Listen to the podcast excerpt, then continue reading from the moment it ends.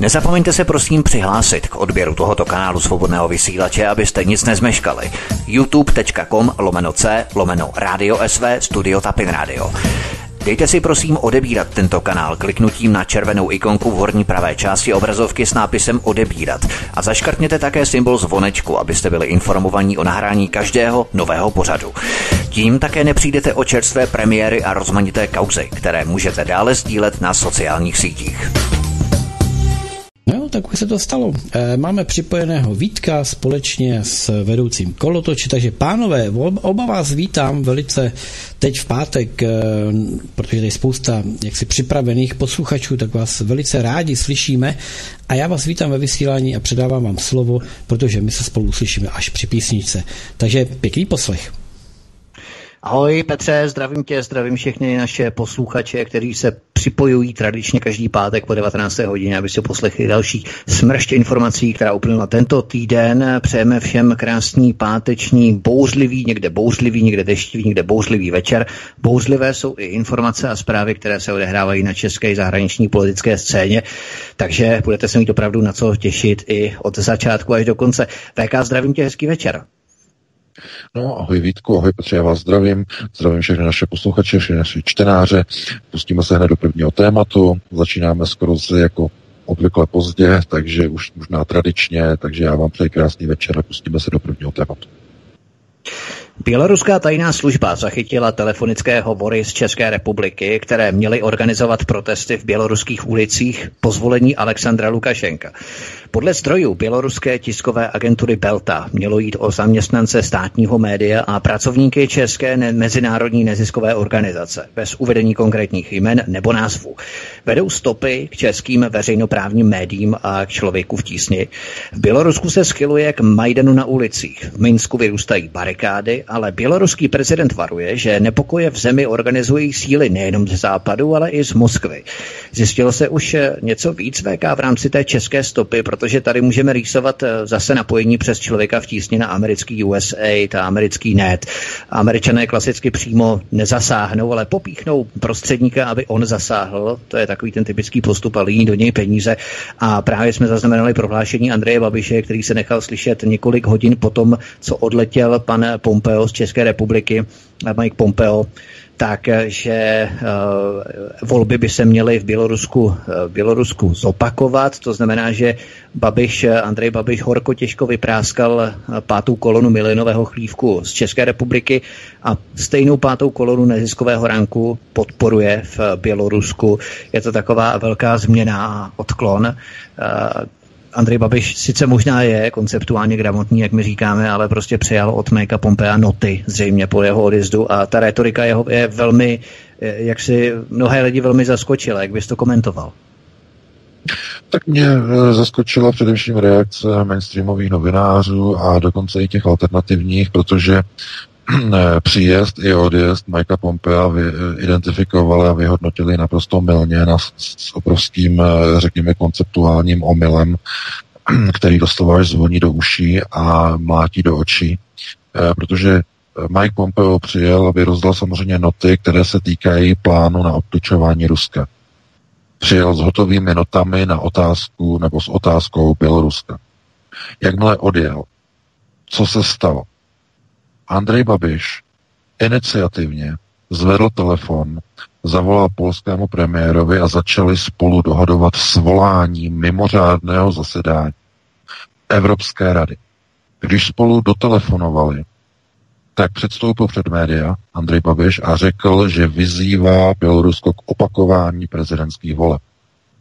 Prezidentský palác o půl hodiny později eh, v Minsku toto dal přímé souvislosti s Mikem Pompeem. Mike Pompeo údajně přivezl noty a proxy politika Spojených států momentálně začala pracovat. Toto je důsledek. Eh, já jsem si jenom zhrozil toho, jak konceptuálně negramotní jsou novináři nejenom na, eh, řekněme, mainstreamovém eh, prostoru informací, ale dokonce i, řekněme, novináři některých ruských médií, dokonce i eh, outlet RT, v podstatě jakoby ocenil ty výroky Andreje Babiše, když on sdělil Majku Pompeovi, že ruský atomstroje export nebude vyloučen z tendru o dostavbu Dukovan a že ani čínský Huawei nebude nějak odstavovaný od plánu na výstavbu 5G sítí v České republice, ale kvůli tomu, že to neumožňují evropské zákony. V tom prvním případě jsou to, je to evropská směrnice o zadávání státních zakázek v zemích Evropské unie, to znamená, eh, ta směrnice určuje, že eh, všechny společnosti, všechny firmy, které se ucházejí o státní zakázky v členských zemí EU, mají stejné příležitosti a stejné možnosti a nesmí být jakýmkoliv způsobem vylučovány eh, z tendru a ze soutěží, jestliže splňují zadávací podmínky, které jsou v souladu jednak uh, s evropskými předpisy a taktéž s chartou Světové obchodní organizace. To znamená, toto Babiš sdělil Pompeovi, že na rozdíl od Spojených států, které si můžou dělat, co chtějí, Česká republika jako vazalský stát, jako protektorátní republika nemůže jen tak odstavovat atomstroj export eh, z výběrového řízení České republice, nemůže odstavovat ani Huawei od eh, zájmu na budování 5G eh, telekomunikačních sítí v České republice. To znamená, to nebylo něco, že by Andrej Babiš prostě se vžil do role hrdiny a postavil by se Michael Pompeovi na odpor pro Boha. Andrej Babiš pouze zopakoval, že Česká republika nemůže vyloučit ruský atomstroj export a nemůže vyloučit uh, Huawei. Kdyby to šlo, tak to Babišova vláda udělá velice ráda, velice snadno, jenže nemůže. Došlo by totiž k žalobě, zase by začala prošetřovat Evropská komise. Česká republika uh, vylučuje některé firmy, ty by si okamžitě stěžovaly v Bruselu. Takže vláda by měla znova problémy. To nikdo nechce. Takže Babiš mu to vysvětlil, že prostě eh, Česká republika v těchto těch věcech za sebe nekope, protože to se všechno rozhoduje v Bruselu. Bruselské uh, unijní předpoklady a unijní nařízení ohledně zadávání zakázek. Takže to není o tom, že by Andrej Babiš prostě se stal hrdinou a řekl by Pompeovi, uh, hele, uh, my, jsme, my chceme mít dobrý vztahy s Ruskem, my chceme mít dobrý vztahy s Čínou, ty nám tady nebudeš říkat, co my máme, co nemůžeme. To je naprostý chucpe, nic takového tam nezaznělo na tom jednání. Takže Eh, to je jedna věc, důležitá věc. To znamená, že před voliči to vypadá takovým tím způsobem, jako že voliči teď mají radost, že Andrej Babiš de facto jako vypoklonkoval uh, Majka Pompea, ale on ho nevypoklonkoval, on mu pouze řekl faktický stav věcí, že Česká republika nemůže ten krok vyloučení ruských a čínských společností z tendrů v České republice udělat, protože by to bylo v rozporu se směrnicemi Evropské komise. Z toho důvodu. No a myslíte si, že tohleto Mike Pompeo nevěděl? Myslíte si, že on je idiot? Nevěděl to. Tak proč tedy přijel do Prahy i s manželkou? A proč eh, jako se setkali, když to věděl? On o tom samozřejmě musel pronést nějaká, nějaká slova, že, by, že pozor, pozor, pozor, rusové, rusové, rusové, pozor, pozor, pozor, Čína, Čína, Čína, všechno velký špatný, dejte si na ně pozor ale kvůli tomu přece nepřijížděl. Přece si mohl zjistit přes e-maily, pokud by to nevěděl, že Česká republika nemůže rozhodovat, koho přijme do tendru, koho nepřijme, to se všechno řídí evropskými předpisy. Takže proč přijel? No přivezl noty. A teď noty na co? Na co asi tak mohl přivést noty? No, přece na ten hlavní plán, který američané v Evropě budují. Jaký je to plán? Pokud posloucháte naše pořady páteční, čtete moje články, tak to víte, jaký je to projekt. Je to plán na trojmořskou dohodu, nebo takzvaná trojmořská iniciativa.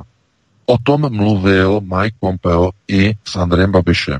Mluvil o tom, je to i, si to můžete přečíst v českém tisku, mluvili o, i o otázce takzvané trojmořské iniciativy. Mluvili o tom, protože je to důležité pro americkou zahraniční politiku, vytvoření bloku mezi Berlínem a Moskvou v Evropě. Takže o tom také hovořili. No, ale hm, co je důležité? Uh, Otázka Běloruska. V tom prvním článku uh, v úterý, myslím, že jsem ho psal, nebo ve středu, tak uh, to byla právě reakce Minsku, kdy Minsk vlastně zjistil, že před volbami a vlastně i po skončení voleb dochází k telefonátům a k, řekněme k telefonním spojením mezi velice zajímavými lidmi, mezi uh, Běloruskem, tedy běloruskou opozicí a různými lidmi v České republice, v Polsku a konkrétně ve Velké Británii, v Londýně. V Londýně už je to identifikované, protože to zaznělo přímo od Lukašenka. Ty telefonáty pocházely z centrály Open Society Foundation z Londýna. Takže je to venku. Eh, ještě není jasné to Polsko a není jasná ta Česká republika. Se snažíme to zjistit, které dva subjekty v České republice to byly, protože uh, vlastně uh, Lukašenko to potom v rozhovoru pro běloruská média rozebral a uh, tam vlastně mluvil, že se jedná o státní médium, což je samozřejmě chyba, protože v České republice státní média nejsou, ale měl asi na mysli veřejnoprávní, předpokládám. A e, jedna, on, on řekl mezinárodní, česká mezinárodní nezisková organizace. No, e, kolik je v České republice mezinárodních e, organizací? No, mohl myslet člověka v tísni, ale tak, taktéž mohl myslet i Open Society, e, její pražskou pobočku to je taky mezinárodní, nebo ne mezinárodní, ale součástí mezinárodního konzorcia Open Society, které má sídlo v Londýně, George Soros. Takže jedno nebo druhé. A to zatím není jisté. Ale e, to znamená, oni zaregistrovali a zjistili e, běloruské tajné služby, že dochází vlastně ke komunikaci mezi těmito zvláštními lidmi eh, v těchto tři, třech jmenovaných zemích a běloruskou opozici. Že jim říkají, co mají dělat, jaké transparenty, jaké tam mají být hesla a hlavně, jaké mají mít požadavky na vládu. To znamená seznam instrukcí, jaké ti Bělorusové ani neví, co během těchto barevných revolucí mají žádat po své vládě, protože oni ani neví, neví, netuší, za co by měli demonstrovat, nebo jaké by měli klást požadavky. Oni neví, oni to netuší. Takže oni vlastně ani neví, za co demonstrují. To znamená, oni ví jenom jedno, že třeba se jim nelíbí výsledek voleb, ale už nerozumí tomu, jak tu krizi využít ke svrhnutí režimu v Bělorusku. To už neví. Chápete? To už neví. To znamená, k tomu potřebují instrukce. A globalčiky jim je poskytnou velice rádi. Nachází se v České republice, nachází se v Polsku, nachází se v Londýně. A proč tenhle ten proces se objevuje v roce 2020 v Bělorusku? Protože na Ukrajině už je hotovo. Pokud se, o to, pokud se budete na to dívat jako, že, že proces řízení a na Ukrajině je hotovo. A oni potřebují pořešit Gerasimovu doktrínu. Eh, takzvaná Gerasimova doktrína, to je obraná doktrína Ruské federace. To znamená doktrína, která uh, bere do úvahy geopolitickou situaci a nastavuje bezpečnostní rozmístění ruské armády na svém území, poziční, takovým způsobem, aby dokázalo velice rychle reagovat na případný útok. Moskva si nemůže dovolit ztrátu Běloruska. Myšleno spojenectví toho těsného, které tam dosud nějakým způsobem funguje. Nemůže si to dovolit.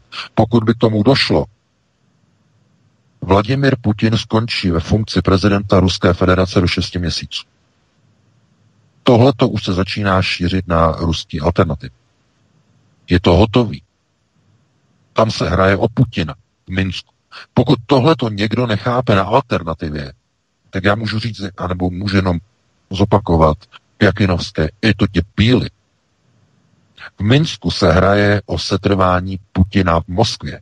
Když padne Bělorusko, padne Gerasimová obraná doktrína Ruské federace a bude připravený pozemní útok západních vojsk NATO na území Ruské federace. V tom okamžiku, když padne Bělorusko. Proto okamžitě Soros aktivizuje své, řekněme, své kohorty a eh, organizuje nepokoje v běloruských ulicích. Proto okamžitě přiletěl Pompeo a začal rozdávat noty. Proto jakmile odletěl, tak český premiér svolává Evropskou radu a vyzývá k opakování vole, to znamená intervenuje a vměšuje se český premiér do vnitřních záležitostí Běloruské republiky. Je to přímý útok na svrchovanost Běloruské republiky. Chápete, k čemu dochází? Uvědomujete si to vůbec někdo? Několik hodin poté, co největší americký jestřáb Mike Pompeo odletěl z ruzinského letiště, český premiér začíná dělat podle not proxy politiku namířenou na likvidaci a na svržení běloruského prezidenta. To je něco neuvěřitelného. A já si potom připadám jako úplný idiot, když si na jednom nebo na dokonce na více, na dvou serverech České alternativy přečtu chvalospěvy na Andreje Babiše, že takzvaně, že prý se postavil Pompeo. Takový chucpe. To znamená, znovu jsme u toho. Já už někdy si říkám, že moje práce je zbytečná, úplně zbytečná. Lidé nejsou konceptuálně gramotní, Nepomáhá to, můžeme o tom tady mluvit nahoru a dolů. Lidé nerozumí a nechápou, co se okolo nich děje. Nejsou schopní si spočítat jedna a jedna. Nejsou. Situace, která uh, v podstatě teď vyústila i, my se k tomu možná ještě dneska dostaneme, možná jste zaregistrovali, že Spojené arabské emiráty uzavřeli příměří a dohodu navážou diplomatické styky s Izraelem a Turecko oznámilo, že pokud tomu dojde, tak uh, ukončí všechny diplomatické vztahy se Spojenými arabskými emiráty. To znamená, to je přesně, má to přesně tu souvislost, k čemu právě dochází v Bělorusku proč, jakou na to teď není často vysvětlovat. Možná, že se k tomu dostaneme. Jakou to má spojitost i s americkými volbami, které, které budou 3. listopadu. To znamená, o co vlastně vůbec se hraje. A e, v této chvíli se jenom ukazuje, že někde jsou nějaké důležité procesy, které běží. To znamená, probíhají. Konceptuální gramotnost znamená chápat věci a chápat souvislosti, střípky událostí, ke kterým dochází a schopnost dávat si je dohromady. Takže znovu, ještě to jednou zopakuji, aby vám to pomohlo. To znamená, přímo za ručičku vás teď povedu.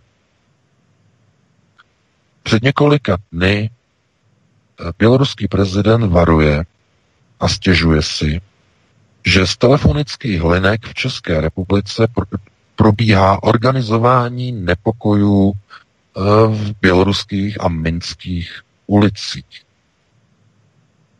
O několik dnů později přiletí do České republiky Mike Pompeo.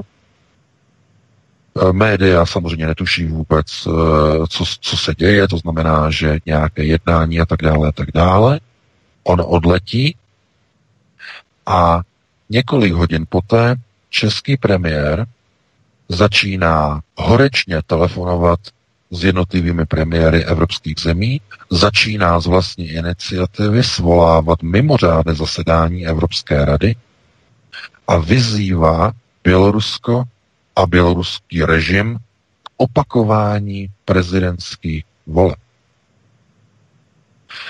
Tohle to jsou všechno souvislosti, které si lidé musí být schopni dávat postupně do jedné souvislosti a začít rozumět tomu, k čemu dochází ve skutečnosti nikoli na základě mainstreamových titulků, mainstreamových novin a televizí.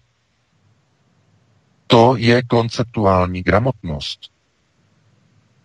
Není možné potom si přečíst někde nějaké články, které vychvalují prostě nějakou odvahu nějakého premiéra, že se postavil Pompeovi. Přitom takový chucpe premiér se vměšuje do vnitřních záležitostí uh, suverénní republiky, kde proběhly demokratické volby a kde Sorošova soldáteska se snaží provést další Majdan, okopírovaný z roku 2013 v Kijevě.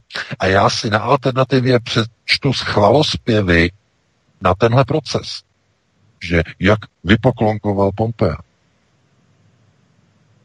Opravdu mi někdy prostě připadá, že veškerá naše práce je marná, je to marný, je to marný, je to marný. Možná, že uh, tyhle páteční pořady něčemu možná ještě pomohou, to, to znamená, že někdo pochopí ty souvislosti, eh, někdo se do toho takzvaně ponoří, ale eh, jak říkám, těch lidí je strašně málo, je stojí to mnoho úsilí, mnoho vysvětlování a někdy opravdu je člověku až z toho úplně špatně. To znamená, lidé, aby mohli nějakým způsobem si zachránit svůj vlastní národ, musí znát nepřítele. Musí vědět, jakým způsobem funguje americká zahraniční politika v Evropě. Základ. To je základ. Jakým způsobem funguje skrze takzvané systémy proxy politiky. To znamená skrze někoho. K čemu došlo před dvěma dny? Eh, z začátku týdne přijel Mike Pompeo skrze české politiky, skrze českého premiéra nyní provádí svrhávání a provádění Majdanu v Minsku, Bělorusku. Výzvy premiéra k opakování voleb, svolávání Evropské rady, přijímání sankcí proti Lukašenkovi. To je rychlost. To je rychlost, to je neuvěřitelné. Sotva letadlo s pompem odletělo, okamžitě už probíhají procesy majdanizace v Minsku.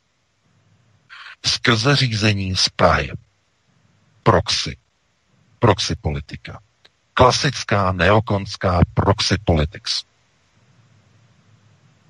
A my na alternativě v této chvíli de facto jenom vidíme, že všechno je jenom jedno velký špatný. Protože e, mnoho lidí e, v podstatě se na to dívá jako způsobem, že informace, které přicházejí, tak jsou v podstatě už eh, připravené ke konzumaci. To znamená, tohle je typický model přísun tedy informací z mainstreamu, to znamená, všechno je připravené ke konzumaci. Problém je v tom, že to platí o alternativě. Pokud nepřipravíte lidem informace ke konzumaci, nejsou schopní si je odvodit, to znamená, nejsou schopni konceptuální gramotnost. Až tedy na ty skvělé zářné výjimky. To znamená znovu jedno velký špatný. E, proto možná je dobré se zamyslet nad tím, jakým způsobem e, tedy vychovávat tu novou generaci, protože mluvíme stále o první prioritě, o dlouhodobých procesech, tedy e, na prioritě vzdělávací, jak vychovat tu novou generaci tak, aby dokázala vnímat procesy, aby byla konceptuálně gramotná, Někdo se s tím samozřejmě narodí, to je potom skvělé, má intuici, to znamená, ale pozor, to je jeden z okultních procesů řízení. to je potom v té nové knize, kterou vlastně teď, teď vyjde v srpnu, ale uh, ano, intuice nebo jasnozřivost, uh, to znamená, to, je, to, to jsou přesně ty věci, které, kteří, nebo kterými jsou někteří, někteří obdaření. Ale eh, to nemůžete zakládat eh, prostě pokus o změnu procesu řízení jenom na, eh, na tom, že budete předpokládat, že lidé na alternativě mají předpoklady k určitým některým nástrojům takzvané, takzvaného okultního řízení. Znamená, jedna, jeden z, nich, z těch procesů je právě intuice. A to by samozřejmě bylo skvělé, ale tak to nefunguje. To znamená, lidé se musí vzdělávat. A to jsou ty tlusté knížky, které tak mnoho lidí nenávidí. To jsou ty tlusté knížky, kde se dočtete uh, ono, řekněme, ono gro, to zá, zásadní, to málo z toho, když jsou to tlusté knihy, tak to málo z toho se dozvíte. Ale tím, že si to přečtete, tak se vám vytvoří v hlavě unikátní neuronové spoje. Protože tam vzniká konceptuální gramotnost ve vašem mozku, v neuronových spojích, které se musí vytvořit. Je to jako když si pěstujete nějakou novou odrůdu nějakého stromu, šlechtíte, tak přesně takhle funguje lidský mozek. Vytvoření nových neuronových vazeb v mozku, abyste dokázali vnímat ony e, procesy e, a potom vám to přijde už naprosto automaticky. Potom vidíte věci, vidíte souvislosti v nových nových titulkách, dáváte si je dohromady a vidíte najednou všechny procesy, které zapadají naprosto dokonale do sebe dávají smysl, dávají význam. Díky, díky tomu potom máte schopnosti intuice, která se posiluje, schopnosti predikce, eh, schopnosti odvozování některých skrytých jevů a faktorů. To je velice důležité. To znamená, čtení těch těch knih vám potom dává, eh, řekněme, tu ten dar onoho rozvoje mozku. Protože bez toho čtení se ten mozek nerozvine. A potom je to vlastně v podstatě házení hrachu na zeď, protože e, potom skončíte u jedné jediné věci. Když lidem chcete posunout informaci, musíte jim ji přečvíkat a udělat stravitelnou jako hotový produkt, aby byl připravený ke konzumaci. Jenže to, jenže to má jeden problém. Jakmile kuchař zemře, odejde, informační zdroj skončí, něco se stane, v tom okamžiku vy jste bez konzumace a vy už nedokážete ty procesy sami pobírat. Vy si nedokážete takzvaně obrazně řečeno už e, sami navařit. Protože vy do té doby jste byli zvyklí na kuchaře, na, ten, na toho člověka, který v podstatě vám ty informace předžvíká, který vám je zpracuje, dá vám je do souvislosti a poskytne. A proč je to kuchtění informační tak důležité? Kvůli vašim dětem a kvůli dětem vašich dětí budoucích. To je přesně ten uh, proces, kdy, nebo který zajišťuje a nabízí skutečnou změnu v budoucnosti. To znamená záchranu jednotlivých národů. No a my bychom mohli o tady těch věcech mluvit velice dlouho, takže tady to první téma bychom mohli, myslím, možná ukončit a e, já bych jenom znovu upozornil, nebo ještě závěrem zopakoval, že e, kdykoliv přijedou někteří mocní muži do naprosto bezvýznamných zemí v době těsně před volbami, když mají doma před volbami a přijedou se svými manželkami a když po jejich odjezdu začnou daní politici, kteří byli navštíveni, provádět mezinárodně politické závažné kroky, jako je například intervence proti nějaké svrchované zemi, vyzývání k opakování voleb ve svrchované zemi, svolávání Evropské rady, tak máte před sebou typickou ukázku americké neokonské proxy politics. To znamená politiky skrze prostředníka. Tohle je nádherná lekce toho, jak alternativa selhává ve schopnosti identifikování těchto velice nebezpečných procesů ve společnosti. To znamená, schopnost identifikovat eh, konceptuální procesy je naprosto minimální. Mě to naprosto vytěsilo. Eh, já jsem očekával, že eh, tyhle ty, tenhle ten krok je naprosto zjevný, je naprosto jasný, každý to pochopí. Zdá se, že asi to tak vůbec není. Takže já bych tady to ukončil, dal bych ti slovo Vítku, no a pustili bychom se asi do dalšího tématu. Ještě další téma stihneme maximálně, přešvihneme 20. hodinu o několik minut, ale to nevadí. Česká vláda bude muset vyměnit hlavního epidemiologa, došlo totiž k odhalení mamutího střetu zájmu Rastislava Maďara. Ten totiž sedí v dozorčí radě farmaceutické společnosti, která je největším dodavatelem vakcín pro praktické lékaře a nemocnice v České republice a firma se tím dokonce chlubí na svém webu. Firmu Avenier z Brna skrze holding Ageon vlastní rodinná akciovka Supermiu československého miliardáře Tomáše Chrenka. To možná naznačuje, proč se na Maďarově zápěstí objevily hodinky Breitling Naftimer za více jak 200 milionů, pardon, 200 tisíc korun.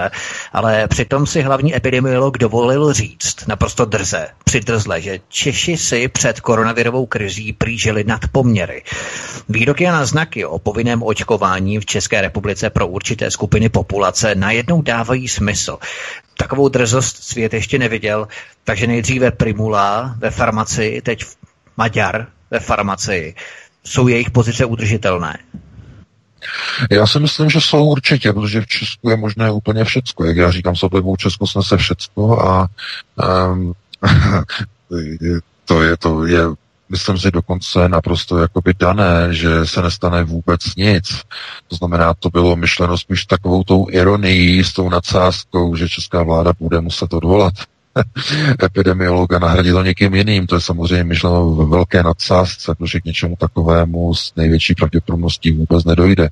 Ale eh, já bych se vrátil, nebo abych to, aby to mělo nějaký ten přesah, tak eh, právě k tomu výroku pana, Rasti, pana doktora Rastislava Maďara jako hlavního českého epidemiologa eh, k tomu, že tedy tedy v souvislosti s tím jeho rozhovorem pro Echo 24, že Češi se před koronavirovou krizí eh, měli, eh, měli jako příliš dobře. To znamená, žili si nad poměry.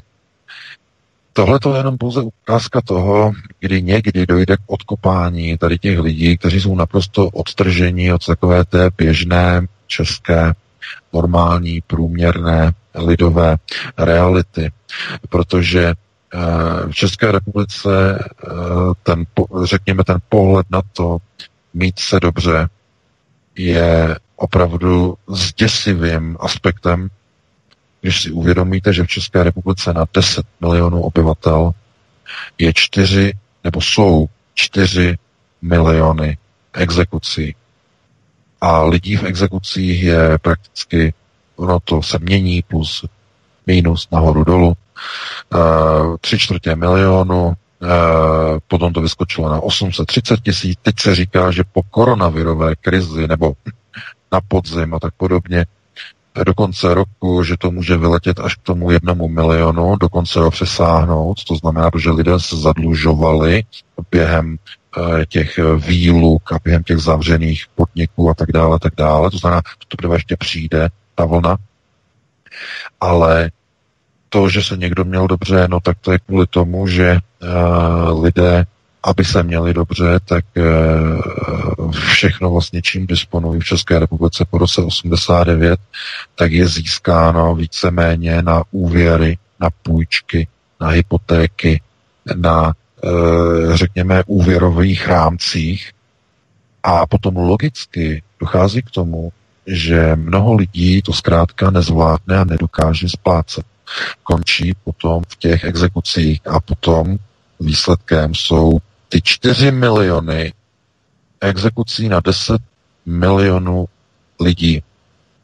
40%, můžete si to přeložit, Uh, jestliže 10 milionů lidí má ve společnosti nějaký majetek, tak 40% tohoto majetku je takzvaně, co se týče tedy aktiv, je nekryto. To je eh, z onoho ekonomického hlediska. 40% aktiv, nekrytých aktiv eh, v jakékoliv společnosti by eh, vedlo k vyhlášení platební insolvence. Jinými slovy by to znamenalo, že na výplatu zaměstnance na každých jeho 100 korun, kterému vyplatíte, si 40 korun musíte půjčit. 40 korun na výplatu není vašich, není vaší firmy, e, někde to musíte prostě zkrátka získat.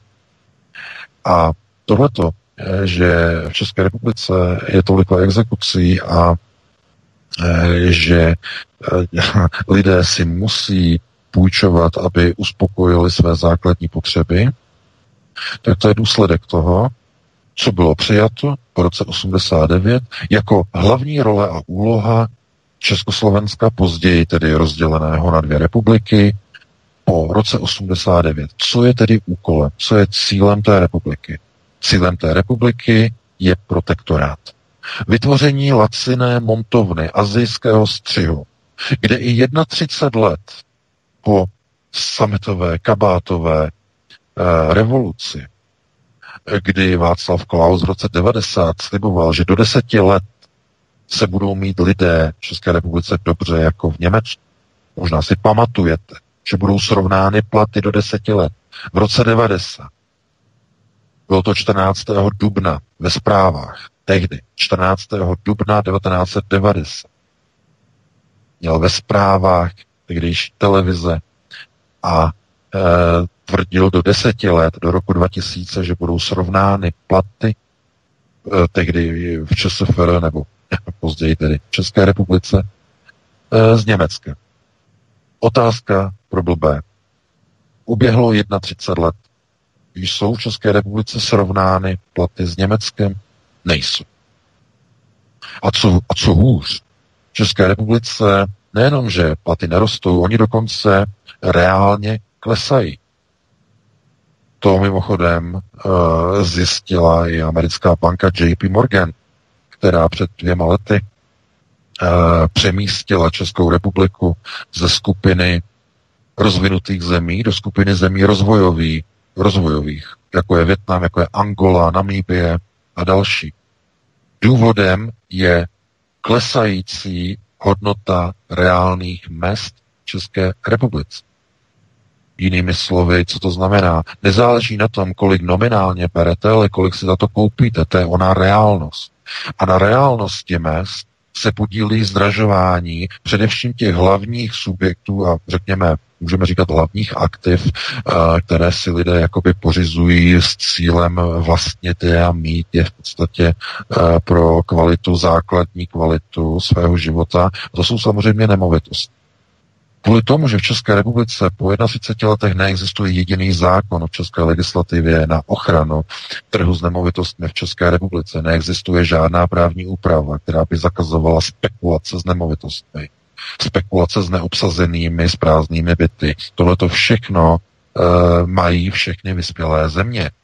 Dokonce i ve Spojených státech, kde je velice volný trh, tak existují Eh, takzvané systémy ochrany proti spekulacím s nemovitostmi. To jsou takzvané vyčleněné byty, které jsou určeny pro americký welfare system.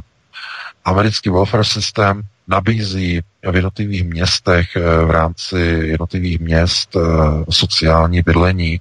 V těch sociálních bydleních jsou federálními zákony regulované nájmy, to znamená i taková, řekněme, tvrdě kapitalistická země, no, jako je jsou Spojené státy, tak mají tyto zákony samozřejmě eh, proti spekulacím s určitými typy v určitých lokalitách, eh, aby zkrátka to nevytvořilo, nevytvořilo eh, onen proces obrovského propadu místních reálných mest.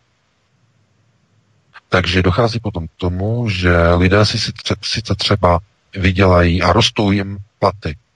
To znamená, rostou jim platy, třeba v té Praze rostou platy lidé mají pocit, rostou nám platy, máme se dobře. A oni potom ty peníze vezmou a oni si za to chtějí něco koupit, koupit třeba byt a oni zjistí, že jim to vůbec nestačí na to, aby vůbec na tu hypotéku dosáhli.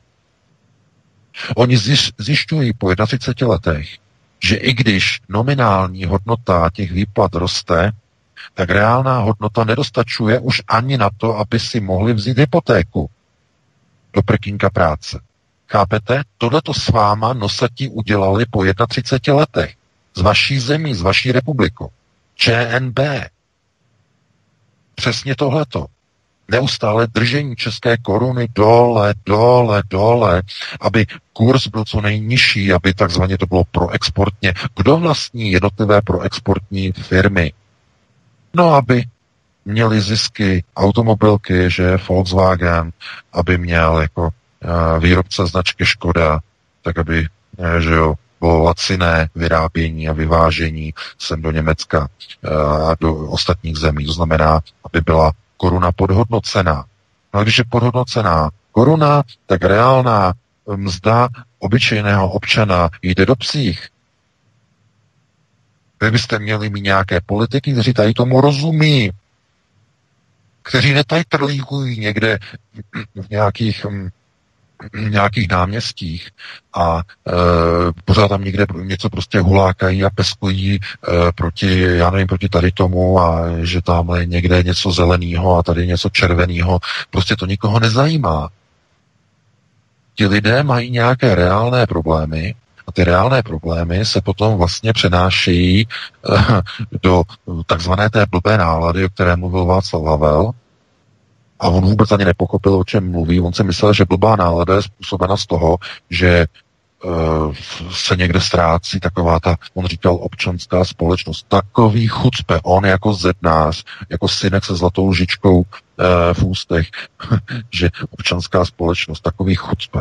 Ale uh, na občanskou společnost si může hrát nějaká společnost nebo nějaká země, které vládnou místní lidé, místní elity a nikoliv e, nějací dosazení zednáři, nikoliv nějaké e, loutky, e, za kterými stojí oligarchové, kteří jsou zase napojeni na mezinárodní nadnárodní kapitál.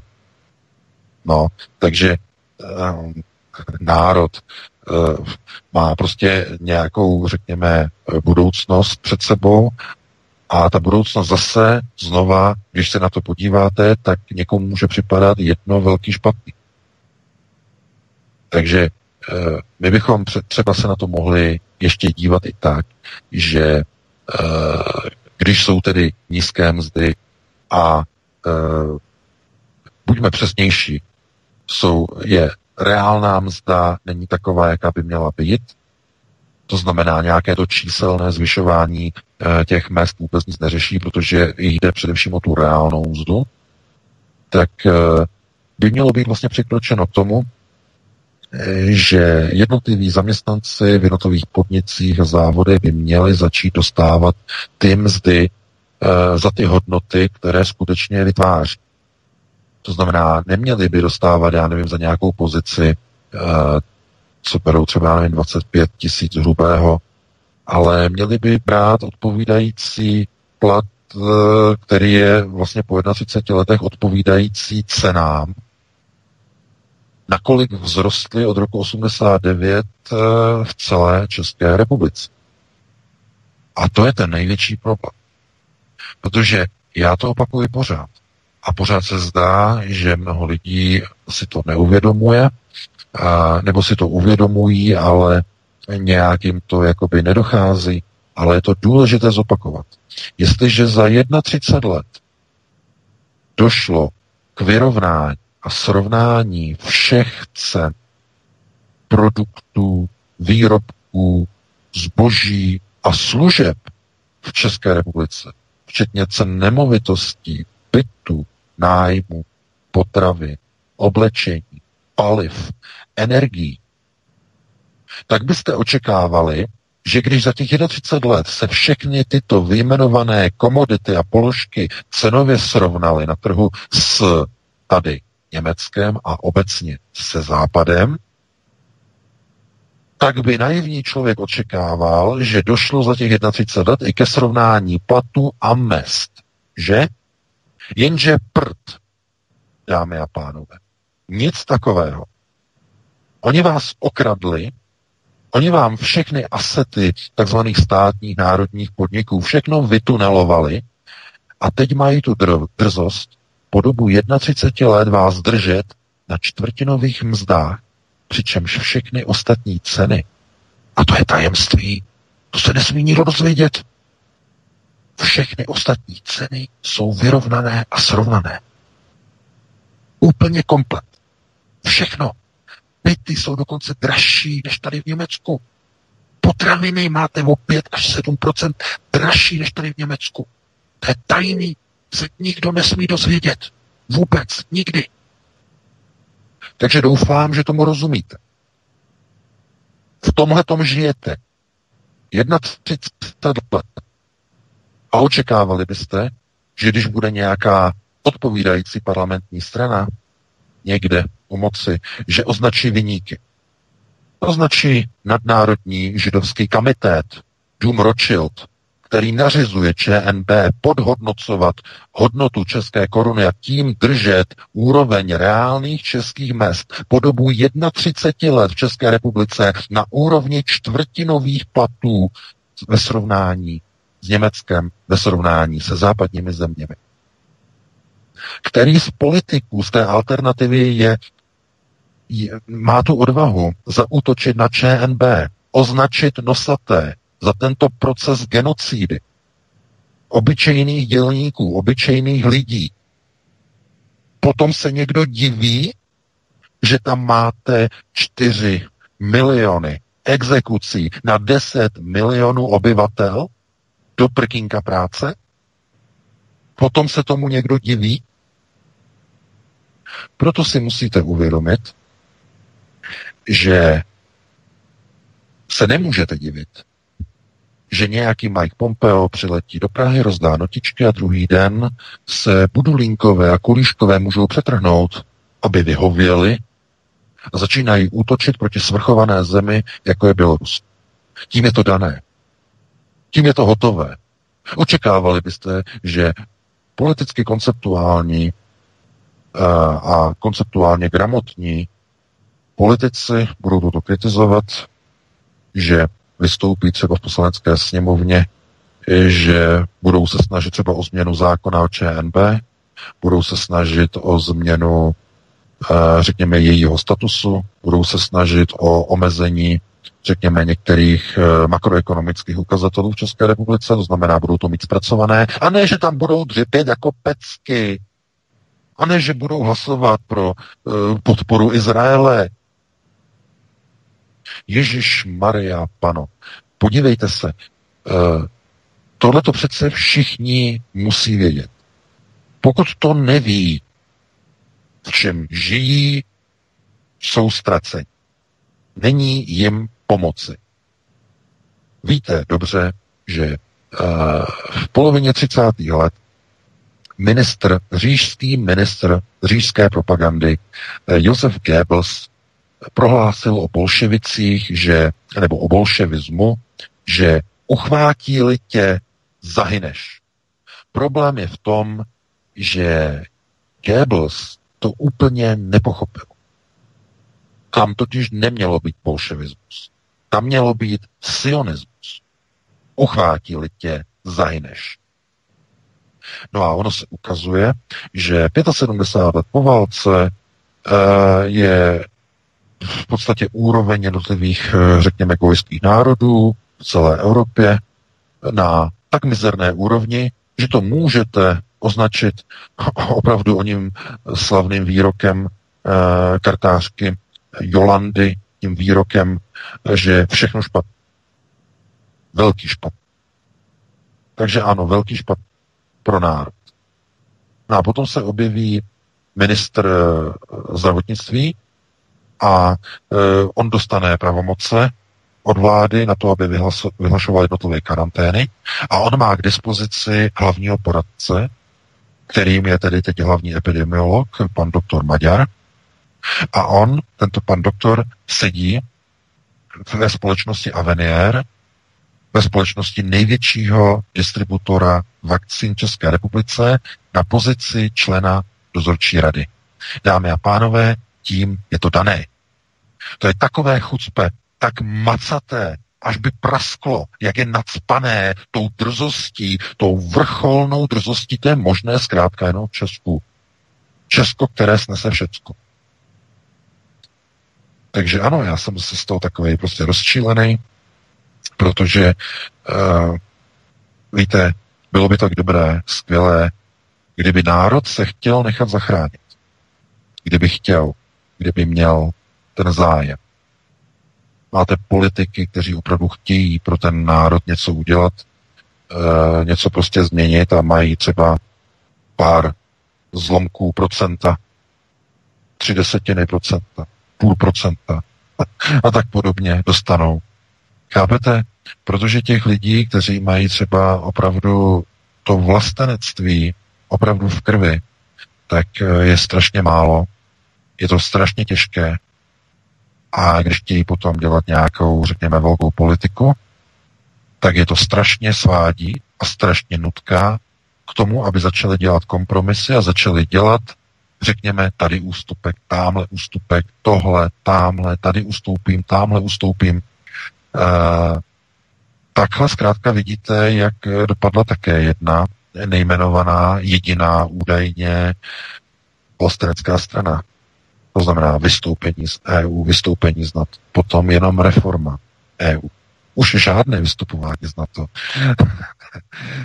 Víte? A potom když vlastně mluvíte s těmi politiky, mluvíte s těmi lidmi, konec konců Vítek tady měl to povídání s paní Hyťovou, tak tam právě zaznělo. A jen ona vlastně potom měla ještě několik rozhovorů pro další česká média, kde to rozepírala v tištěné formě, byly ty otisknuté rozhovory, tak vlastně uváděla, že zjistila, že uvnitř vlastně té strany eh, došlo eh, k, eh, k vytvoření oné velmi nepěkné a zdrcující a zničující knedlíkové pohody, kdy jim stačí, že oni mají 5 nebo 6 a že jsou v opozici, protože to prostě sype nějaké ty, nějaké ty státní příspěvky. Každý rok. Není snaha se posunovat dál v té politice. A teď je úplně jedno, jestli ta snaha posunovat se dál je myšlená ve, sta- ve snaze eh, prosazovat eh, více mainstreamové politiky, více se mainstreamizovat, anebo je to eh, ten smysl více a více se posunovat v prosazování pro národních vlasteneckých tezí, což asi není zrovna ten případ té strany, asi o které víte, o které mluvím. To znamená, že když se ukáže, že někteří lidé vidí a nelíbí se jim, že některá strana zůstane někde v nějaké pozici, už nemá snahu o nějaký rozvoj, protože to, co máme, to máme. Stačí nám, že budeme v té opozici, stačí nám, že budeme mít těch nějakých pár procent nad těch pět, abychom byli v tom parlamentu a aby tam byly eh, ty příspěvky, tak ono to v podstatě nějakým způsobem stačí a my budeme v té opozici a my budeme zkrátka jakoby uh, kritizovat, že tohle to se nám nelíbí, tohle to se nám nelíbí a tohle to se nám nelíbí. Mysleli byste si, že? No pozor, ale to je omyl. Protože kdyby chtěla ta jmenovaná strana to takhle dělat, tak by nedělala to, že jednomyslně hlasuje s demoblokem pro ustanovení parlamentní komise pro vyšetřování hybridních hrozeb, nehlasovala by jednomyslně pro podporu uh, nelegálního a řekněme území okolo sebe anektujícího Izraele,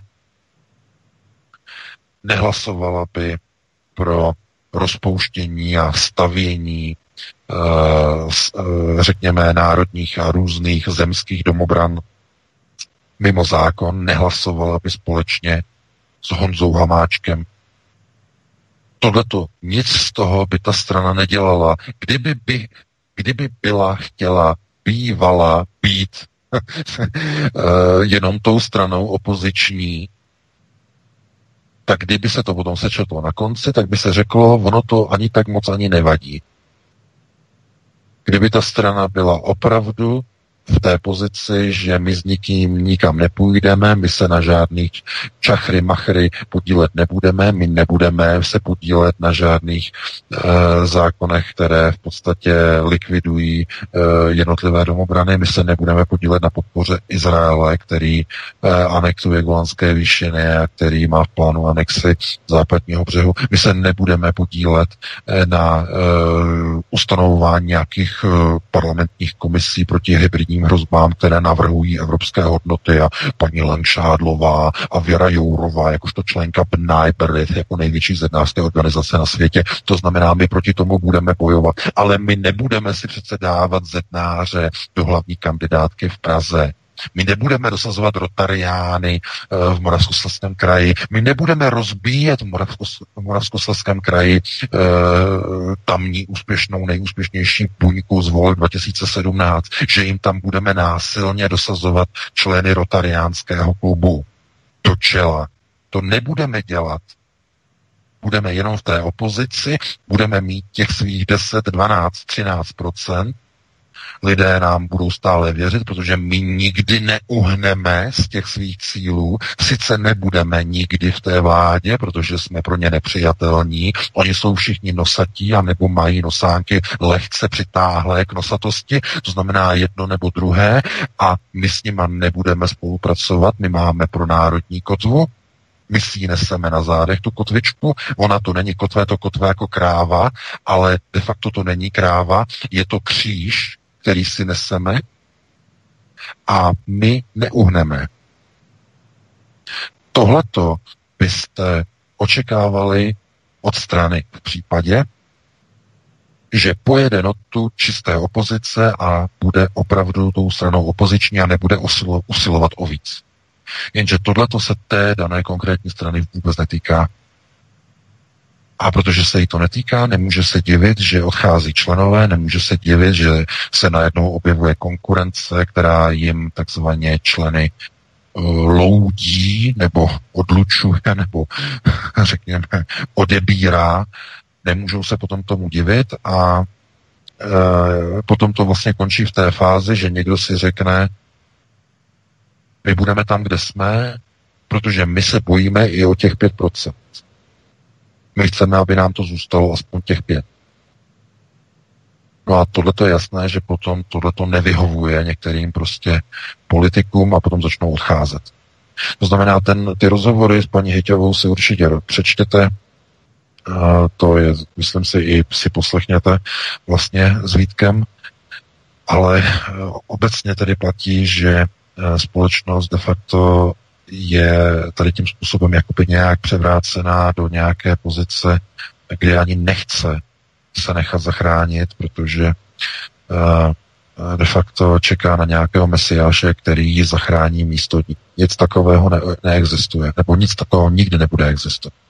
No a Eh, právě jsme se dostali jakoby až sem od uh, samotného pana Maďara, to znamená pana epidemiologa. A ono to má jedno, jeden přesah a jednu souvislost. Ta souvislost právě vlastně se odvíjí od toho, že po roce 89 nejsou v České republice žádné vlastenecké kádry. Ty skutečné, opravdové, které by měly podíl na moci v ČR, po roce 89. Protože ty kádry, které tam jsou, jsou po celou dobu čistě a pouze mimo parlamentní. A to oni si umí zajistit ti, kteří ten systém po roce 89 nastavili.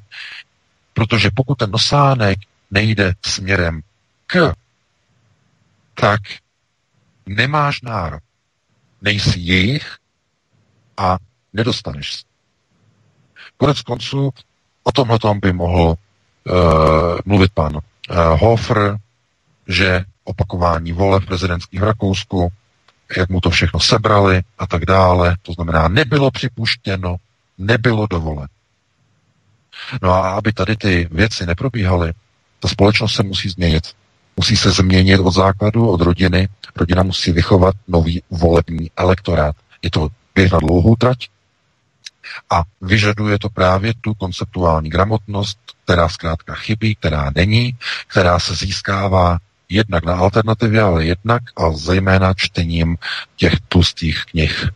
E, nejsou to příjemné informace, e, nejsou to informace, které by e, měly nebo nabízely nějaké rychlé řešení, to bohužel takhle nefunguje. Každopádně my máme 2020, musíme si dát krátkou přestávku aspoň 5-6 minut, protože mě úplně vyschlo v puse Vítku a vrátili bychom se potom do konce hodiny s dalším tématem. Jasně, máme ještě dvě témata VK, která musíme probrat během zbývajících minut do 21. hodiny. Takže Petře, dáme si pauzu, posloucháte svobodný vysílač od mikrofonu a zdravý Vítek, spolu s námi je tu Petr Václav a hlavním protagonistou dnešního večera je šéf-redaktor alternativního zpravodajského serveru Aeronet.cz pan VK. Písnička na cestě, po ní pokračujeme dál. Příjemný večer a děkujeme vám za poslech. Nezapomeňte se prosím přihlásit k odběru tohoto kanálu svobodného vysílače, abyste nic nezmeškali. youtube.com lomeno c lomeno radio sv studio tapin radio. Dejte si prosím odebírat tento kanál kliknutím na červenou ikonku v horní pravé části obrazovky s nápisem odebírat a zaškrtněte také symbol zvonečku, abyste byli informovaní o nahrání každého nového pořadu. Tím také nepřijdete o čerstvé premiéry a rozmanité kauzy, které můžete dále sdílet na sociálních sítích.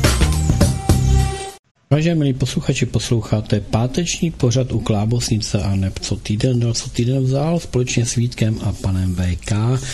Takže eh, moderuje eh, Vítek, eh, odpovídá vedoucí kolotoče a supportuje Petr Václav z Midgardu. Takže vítám vás v další části. Vítku, jak jste na tom? Jste přichystáni? Já jsem na tom dobře, co týden vzal, co týden ukradl, což je taková tvá replika, která se mi líbí, takže já bych to jenom doplnil, ale jsem tady, Petře, v pohodě. Fajn. Já jsem také. No tak pánové, vy jste komplet a já se jdu zase uklidit do ústraní, je to vaše. Fajn, já potom budu za bukem tu další hodinu trošku. Tak a tedy půjdeme na další téma. Rasová karta v amerických volbách a ještě falešná. Joe Biden si vybral za viceprezidentku Kamalu Harrisovou, o které americká i česká média tvrdí, že je černoškou, ale ona je poloviční hispánkou a měla za otce Jamajčana a matku Intku.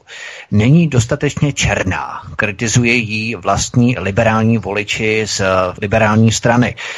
Proč je barva rasy najednou ve Spojených státech tak důležitá? Proč 25-letý Černoch přistoupil k pětiletému bílému chlapci a z bezprostřední blízkosti ho zastřelil ranou do hlavy? Na podzim dojde tedy ve Spojených státech k pokusu o neomarxistickou listopadovou revoluci. Tak je vidět, že se to i samotným liberálům vymklo s rukou a když není nikdo příliš černý, tak i to je špatně. V podstatě ta situace je tam absurdní. Ano, ano, je naprosto absurdní a e, daleko horší je, že v podstatě ten, ten proces předpověděla e, i německá kapela Rammstein e, ve své sklepě e, Deutschland. E, protože, e, no tak já o tom chystám i článek, ale to je právě protože tady ty naše pořady já chci dělat jako s přesahem, to znamená, nechci vlastně opakovat obsah těch článků na Aeronetu, trošku tam dát do toho nějaký přesah. A právě tohle to má velký přesah. E, protože to, co zaznělo, nebo vlastně v tom videu vlastně od Rammsteinu v této skladbě Deutschland, máte totiž video přímo na Aeronetu, máte analýzu toho videa, si to najděte, Eh, tak přesně tam k tomu dochází. Bílá rasa se klaní a klečí před černou královnou. To znamená před černou. No a kdo klečí teď v Americe? Kdo poklekává před černými modlami? No, Běloši. Eh, takže tam má, má spoustu přesahu, eh, ta skladba byla v podstatě programovacím videem už od začátku, ale tady se ukazuje, že oni viděli vlastně, co se stane. Akorát to bylo teda naháčkované, naroubované jako tady na Německo, ve smyslu tedy e, na Armínia, že jo, na Teutoborskou pitvu a tak dále a tak dále, ale e, obrovský přesah teď směrem do Spojených států v té skladbě. Obrovský přesah. E, no ale co je důležité? Důležité je v podstatě když se na to jako díváme z toho pohledu těch procesů, které probíhají eh, ve Spojených státech, tak eh, my vlastně jenom se jako dostáváme do nějaké situace, kdy vidíme, že celá bílá civilizace de facto se dostává do nějakého postavení, kdy je postupně likvidována. A někdo by řekl, když na vás někdo útočí, budete se bránit dochází k obraně bílé civilizace, nedochází. Protože ta společnost je zdegenerovaná, je neschopná už vlastní obrany. Najednou k něčemu došlo. Není schopná vlastní obrany. A kde jsme to viděli? No já o tom právě píšu v té nové knize. Jsme svědky toho, že vidíme v praxi Calhounův experiment s bílými myšmi, je to přesně ta fáze konečného závěru rozvoje té myší kolonie.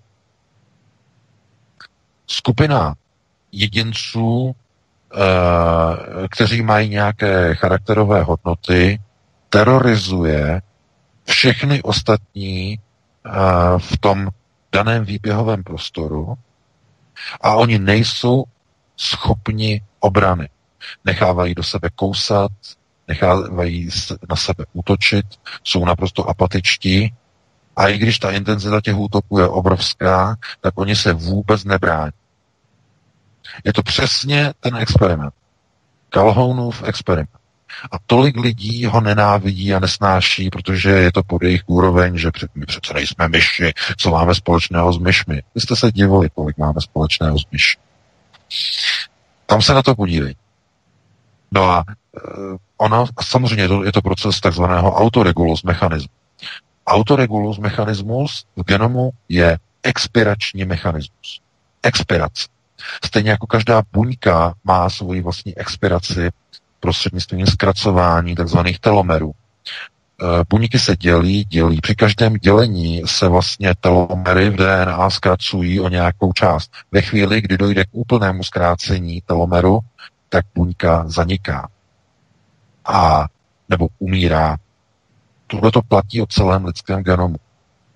A e, právě autoregulus mechanismus je popsaný ve zrychlené podobě e, v rámci onoho zhruba dvouletého experimentu, myslím, dva a půl roku trval Calhounův experiment s myšmi, tak e, tam bylo ukázáno vlastně, jak to dochází vlastně do toho důsledku, e, kdy ty myši na konci už vlastně v podstatě ztrácejí hodnoty své, nebo ho, řekněme ty hodnotové rámce, jako je například schopnost obrany vlastního druhu, e, sebeobrany vlastního životního prostoru a tak dále.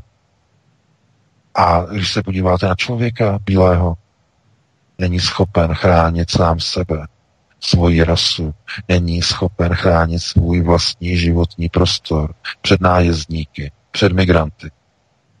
Co to znamená? Je to autoregulus mechanismus. Mechanismus, tedy autoregulus.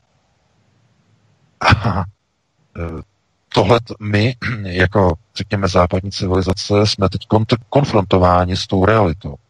A tihleti, kteří dělají pro globalčeky a vysílají tady ta programovací videa, oni jim dají nakouknout e, takový to nakoukání do budoucnosti, jo? nahlížení.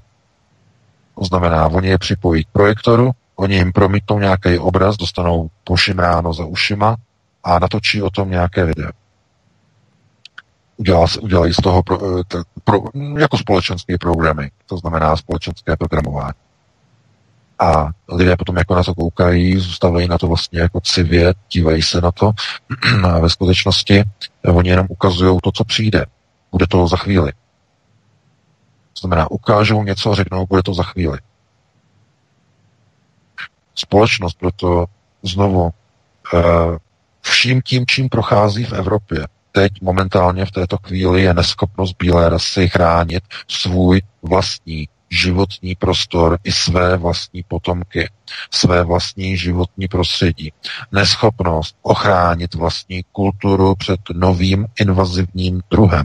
To znamená ochránit všechno to, co vlastně vytvořila eh, takzvaná bílá civilizace, nebo křesťanská civilizace, možná přesnější, to znamená eh, všechny ty historické události a ta kultura, vlastně, která vznikla eh, v Evropě na bázi vlastně křesťanství nebo odvozená od křesťanství, tak momentálně čelí obrovské kulturní invazy.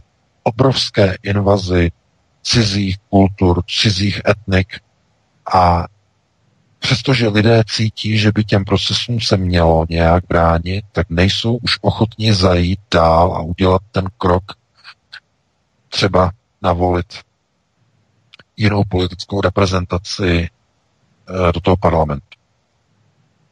Protože nemusí jít přece jenom o nějaké demonstrace. Vůbec ne. Můžou navolit do poslanecké sněmovny, eh, já nevím, národní demokracii, Můžou tam navolit dělnickou stranu. Můžou tam navolit skutečně vlastenecké národovecké subjekty, které tam udělají pořádky. Jenže ta společnost už o to nemá zájem. Je to úplně stejné jako v tom Calhounově experimentu. Tam, kdybyste v té konečné závěrečné fázi nabídli e, skupině těch myší e, nějaké řešení, to znamená něco dobrého, něco, co by zlepšilo jejich situaci a stav, tak oni by na to ty myši jenom apaticky civěli a neměli by o to řešení vůbec zájem. To je autoregulus uh, lidského genomu nebo jakéhokoliv genomu. De facto každý genom má svůj autoregulus mechanismus. Proč je tam ten autoregulus zabudovaný?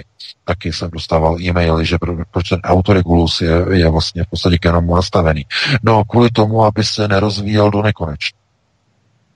Do nekonečna to by znamenalo, že eh, v podstatě člověk by jako vůbec neumíral, žádný organismus by neumíral, a tím by se vlastně zničil a zlikvidoval potravinový a řekněme rozvojový cyklus. To znamená, vždycky tam musí být tady ta pojistka, že ten v podstatě organismus nebo ten genom po nějakých iteracích, kterých může vysovat 10 nebo 20 nebo 50 tisíc, si představte 50 tisíc generací. Ale tak je třeba jenom 20 nebo 70 generací, než dojde k nastartování autoregulus mechanismu. Uh, tak uh, to zajišťuje vlastně to, že dochází vlastně k zachování něčeho, čemu se vlastně říká biologická diverzita. To znamená, něco starého zaniká, aby něco nového mohlo vzniknout. No a e, bílá rasa de facto je e, v situaci, kdy ještě by nebyla v té pozici onoho autoregulus mechanismu, protože bílá civilizace se začala velice rychle a prudce rozvíjet teprve před nějakými stolety přibližně. To není, to není dávno. A de facto by mohla růst dál a dál a dál, rozvíjet se, ale není jí to dovoleno. Proč? Protože to narušuje plán na ukotvení světové vlády do Musio. Bílá rasa by se stala příliš nebezpečnou, příliš rozvinutou, více rozvinutou, než je národ vyvolený. Což nesmí být nikdy připuštěn. Tak stojí v Talmu. Nikdy. Za žádných okolností. I proto z toho důvodu se nesmí vyprávět ve školách výuka, která jde za horizont 6 tisíc let před naším letopočtem. 6 tisíc let před Kristem. Proč? Z jakého důvodu? No, protože by to šlo za horizont eh, samozřejmě židovského časoletí. Časoletí eh, je v podstatě jejich výraz pro věk, dobu, časolet, časoletí. A židé teď píšou židovský rok 5780. Chápete už? Proto 6000 před naším letopočtem je hranice bezpečnostní, za kterou už se ve školství nesmí chodit. Na žádné škole. Nikde, v žádné zemi. Nesmí se ukazovat na procesy před rokem 6000 před naším letopočtem. Jediné, co je dovoleno, jsou různé, eh, řekněme, archeologické studie, ty mají dovoleno, ty můžou jít dál, archeologické studie, eh, některé vybrané eposy, něco, co je, řekněme, co by bylo jakoby v podstatě jako povoleno, i když hm, de facto, co mi, co mi tak hlava bere, mám pocit, že jediné e, záznamy, písemné záznamy, které jsou povoleny, tak jsou e, v těch jeskyních v, v Anglii, e, což, nejsou, což vlastně nejsou ani, není to písmo, je to spíš takové, jsou takové ty hieroglyfy, které se datují nějak 8400 před naším letopočtem. Eh, je to i v britských eh, školních učebnicích, ale je to tam vysvětleno jako nikoliv jako ikony a nikoliv jako eh, obrázkové písmo, ale pouze jako, řekněme, výrazy pro nějaká zvířata nebo obrázky nebo, nebo zkrát, zkrácená podoba výrazu pro nějaké zvíře a tak podobně. To znamená, je tam úzkostlivě dbáno na to, aby nic nebylo staršího, než je židovská kultura na této planetě.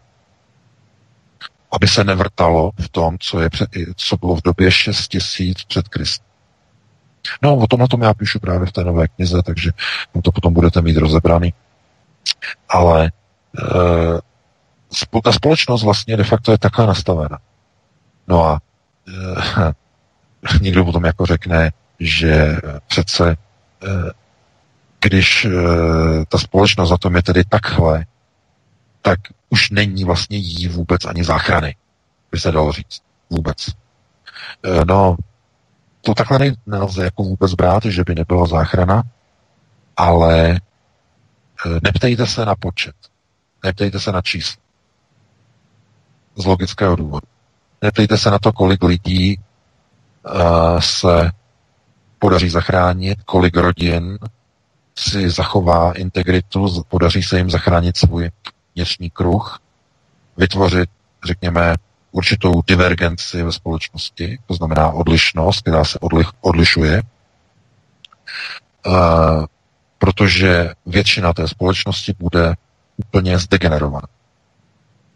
Za několik desítek let uh, se budete divit, když se na to budete dívat z pohledu třeba dnešního člověka, budete se divit a budete říkat, pane Bože, co tohle to je za civilizaci tupých lidí, hloupých, zbavených veškeré inteligence, uh, úplně jakoby robotů, otroků, tupých, naprosto s nepřítomným civěním, s, s nepřítomným pohledem civění do nějaké obrazovky, nějakého mobilu, tabletu, nějaké obrazovky a přijímání instrukcí dálkově. No možná jste zaregistrovali, že chtějí eh, teď zavést jako standard dálkovou výuku dětí. Místo toho, že budou chodit do školy, tak budou se učit domova. Chtějí to dát do zákona v České republice. Dálková výuka. I normálně, za normálního stavu. Nejenom kvůli koroně, ale i za normálního stavu. Normálně, dálkově. To znamená, to dítě ztratí kontakt, sociální kontakt se svými vrstevníky, bude reagovat jenom přes nějaké rozhraní dálkově. A tím od malička bude programováno k sebe e, izolaci, k nenavazování styků, k naprostému odloučení a k naprostému uvázání skrze nějaké elektronické rozhraní, což je předstupeň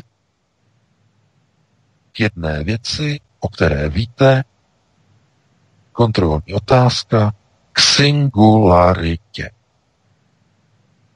Protože to dítě, když vyroste místo s kamarádem, s kybernetickým zařízením, tak bude mít úplně jiný přístup k myšlence přenesení svého vědomí do kybernetického organismu.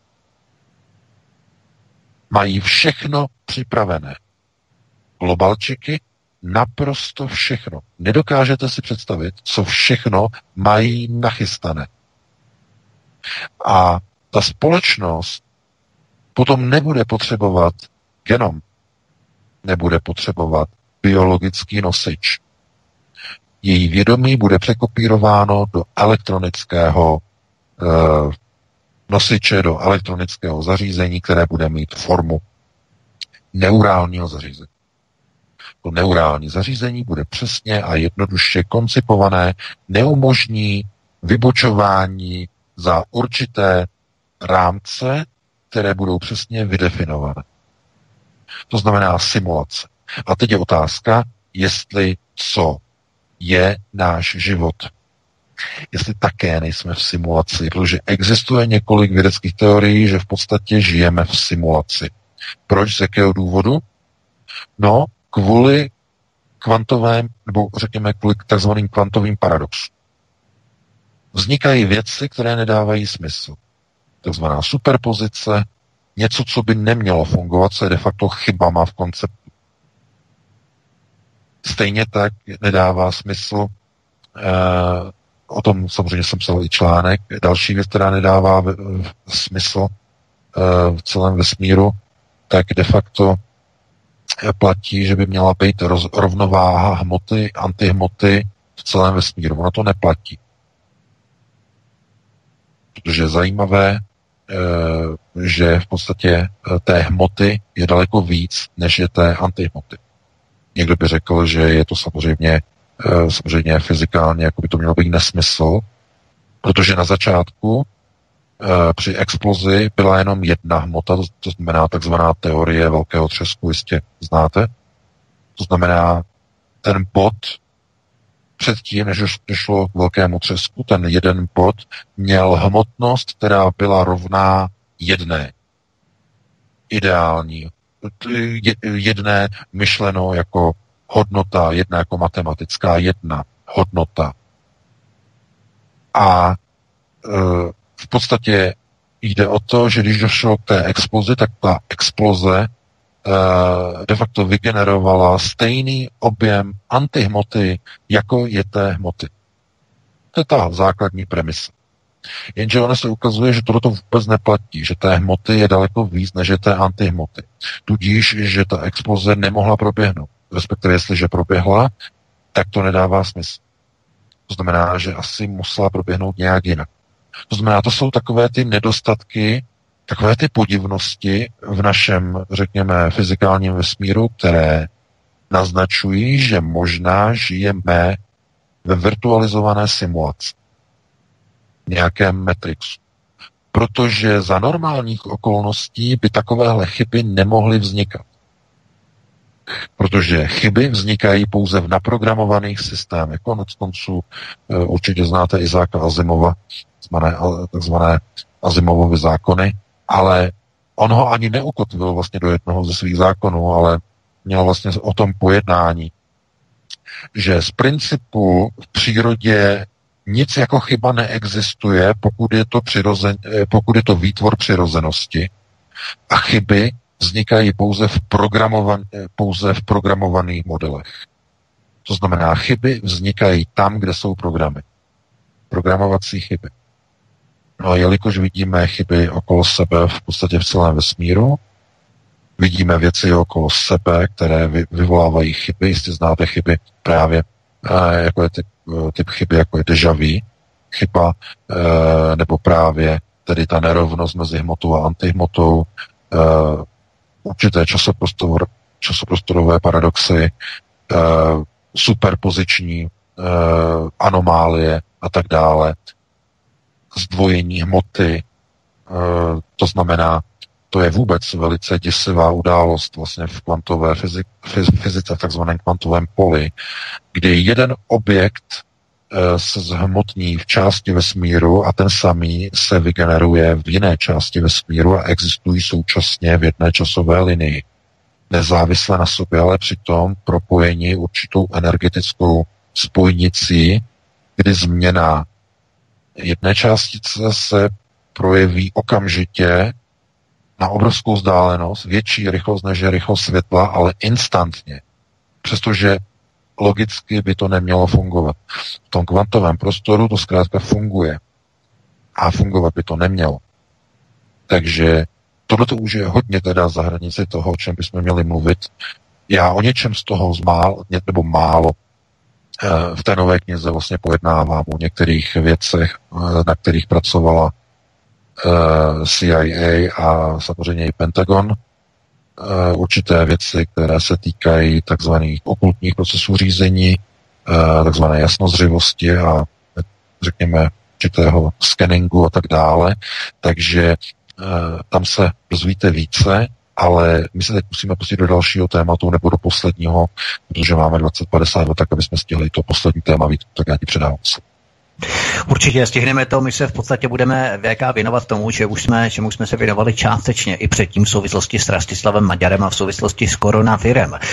Protože Rusko jako první země na světě má funkční vakcínu proti COVID-19, pracující na principu metody přímé imunizace, která vznikla v Sovětském svazu v 70. letech minulého století v Saratovském institutu a v SSSR.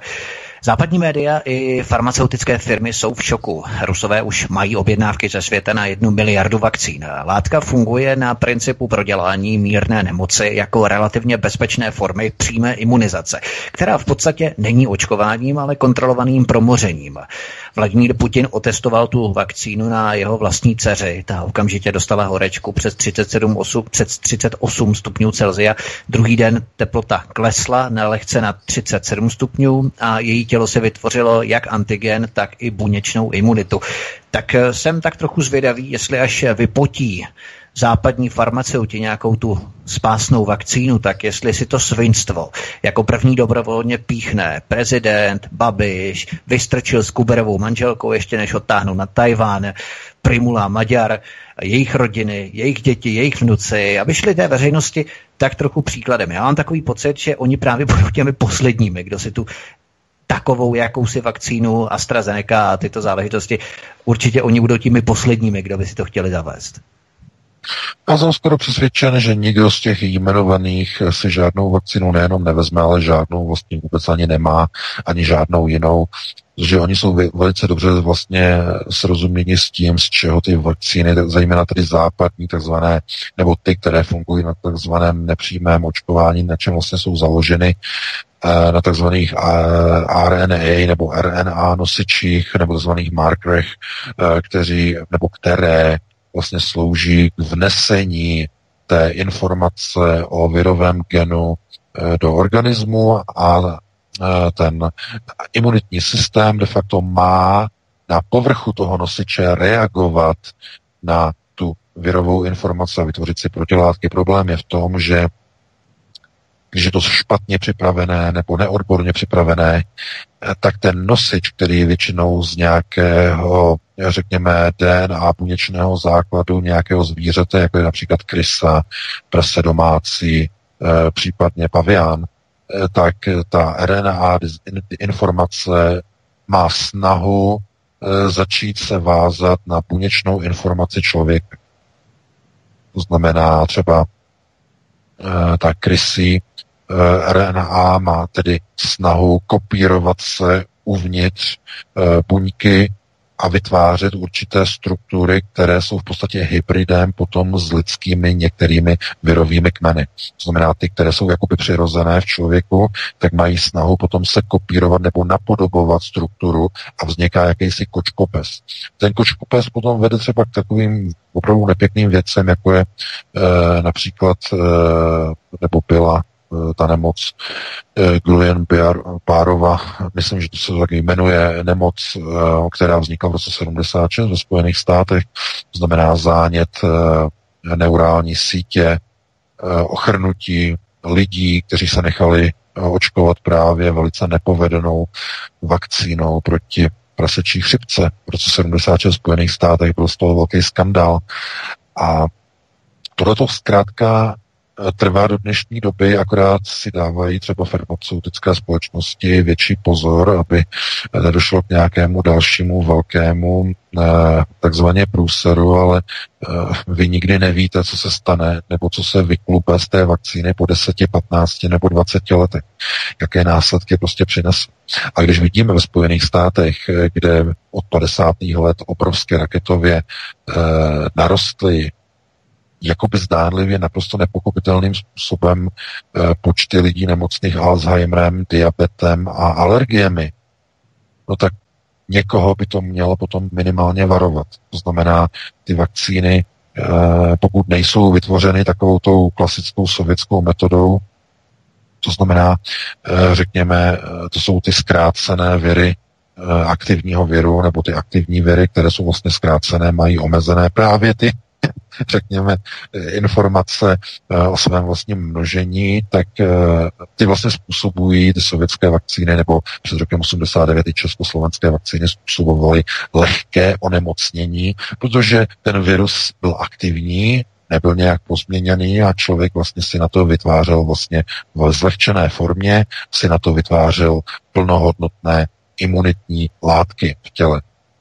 No a protože Rusové vlastně v tom pokračují, v tom výzkumu eh, těch tzv. přímých vakcín, nebo přímo vlastně přímé imunizace, tomu říkají, tak eh, mají vlastně jako první vůbec vakcínu. No na západě to se nedostane na západ vůbec, protože e, na západě se na to koukají jako je to ruský, je to špatný. To znamená, má to vedlejší účinky strašně moc, fuj, fuj, fuj, toho se musíte bát. Víte, to je samozřejmě propaganda, protože kdyby to bylo špatný, tak si to nevezme Putinova dcera, pro boha. Nevzala by si to jeho dcera e, dobrovolně, e, zkrátka to naprosto je nesmysl. Znamená, oni tomu věří. Chápete? Oni nemají důvod se toho bát. A proč myslíte, že tak dlouhé testování v západních farmaceutických ústavech. No, protože oni se bojí to pustit rychle ven. Oni se bojí toho skandalu, aby se neopakoval z roku 76, kdy lidé e, ochrnuli a vláčeli za sebou nohu. Ochrnuli na jednu nohu úplně, úplně na celou nohu, kterou potom za sebou vláčeli. Už prostě ztratila úplně citlivost, vláčeli ji za sebou. Někteří ochrnuli na obě nohy, stali se nepohyblivými úplně. V některých extrémních případech dokonce ochrnuli na všechny čtyři končetě. I na ruce. no, to jsou vakcíny západní, americký, nosatý, chucpatý. Takže a to se samozřejmě dováží i do západních zemí, to se dováží samozřejmě do České republiky a do všech eh, takzvaně evropských zemí, to jsou všechno tady ty vakcíny, vlastně, které mají americké patenty. To znamená, já říkám, to ne, v žádném případě. Pokud vakcínu odjet do Ruska, nechat se v Rusku vakcinovat, protože tam vám nehrozí, že budete za sebou tahat nohu. A jako to je opravdu něco jako neuvěřitelného. A víte, a e, lidi by si jako říkali, že kde se to jako pere, že jako ta nenávist proti tomu Rusku. No samozřejmě, tak samozřejmě ten, to je, je to všechno plán obkličování Ruska na všech prioritách. Oni jdou proti Rusku sankcema, oni jdou proti Rusku vakcínama, oni jdou po stránce, řekněme, poziční, geografické e, cesty, to znamená, e, obsazují země okolo Ruska, jako je Ukrajina, teď Bělorusko. To znamená obkličování Ruska. To je, to, ten proces jede. A mnoho politiků nechápe a nerozumí tomu, že když se posadí na jednu z těch židlí, to znamená na tu židli, eh, která je jakoby na straně domu Sion, to znamená eh, ten proces eh, směrem tedy útoku proti Rusku, tak by někdo jako řekl, že ti politici jako si uvědomí, že co tím riskují. A věřte tomu, že oni to neví, oni to netuší. Oni vůbec nechápou, komu poskytují služby. Vůbec. Protože i Andrej Babiš, minimálně, když jsme o něm vlastně mluvili v první hodině, tak by si měl uvědomit, že tenhle ten proces e, mu nezaručí nějaké vykoupení z nějakých problémů, které může mít nebo nemusí mít ohledně nějakého hnízda čapy a tak dále. To, tomu nepomůže zkrátka. Prostě oni se na to dívají jinak. Oni se na to dívají, že ty teď sloužíš, ty nám pomůžeš a potom tě odkopneme. Nemůžeš s tím dělat vůbec nic. A e, věd, e, jako ani byste v podstatě ani netušili, kolik vlastně politiků tenhle ten model jakoby přijímá. Oni třeba i tuší, že tak to funguje a vůbec proti tomu nic nedělají. To znamená, ty posloužíš, tady nám něco prostě zařídíš a my tě potom necháme patnout. Nebo my tě odkráglujeme. Nebo my tě necháme zmizet. Nebo my tě povýšíme.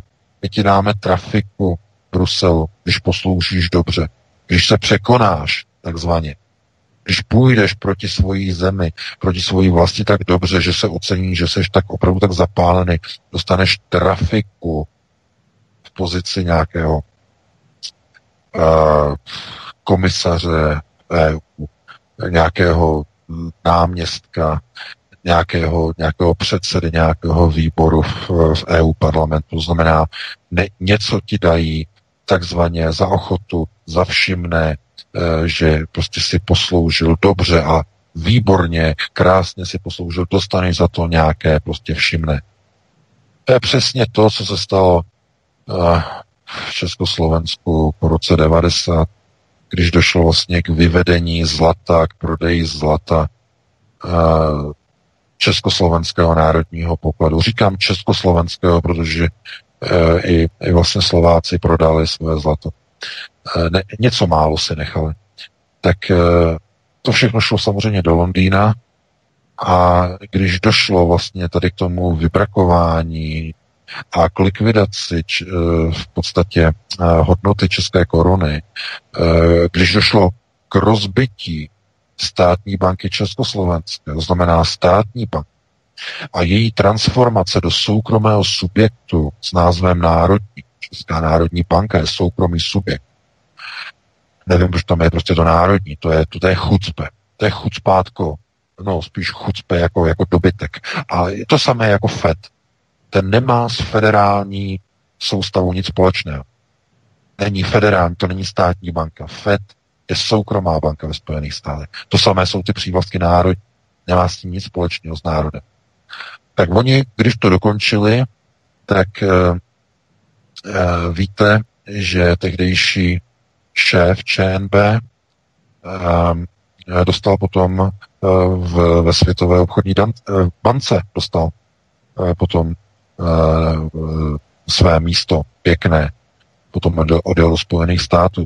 Tam vlastně dostal Ferrari, potom s ním poural, jistě víte.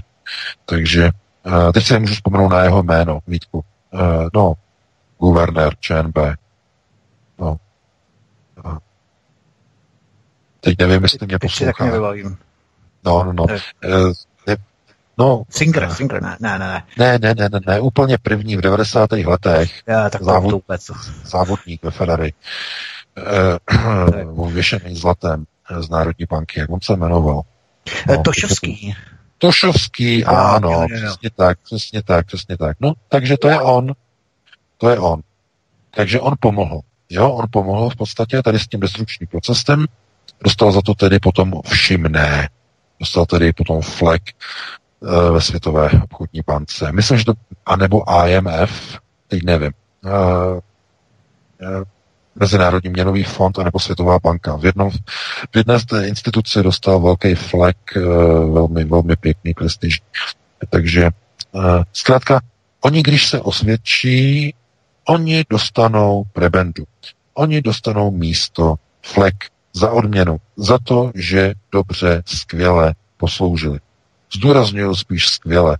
Dobře ne, za dobře ne, to je málo. Musíte skvěle, opravdu na jedničku s hvězdičkou sloužit na podtrženou jedničku, eh, abyste prostě měli nějaký ten nárok eh, na nějakou prostě na nějaké to všimne, na nějaké to křeslo, eh, na nějaké, nějakou tu pozici, kterou potom jako tom dostanete.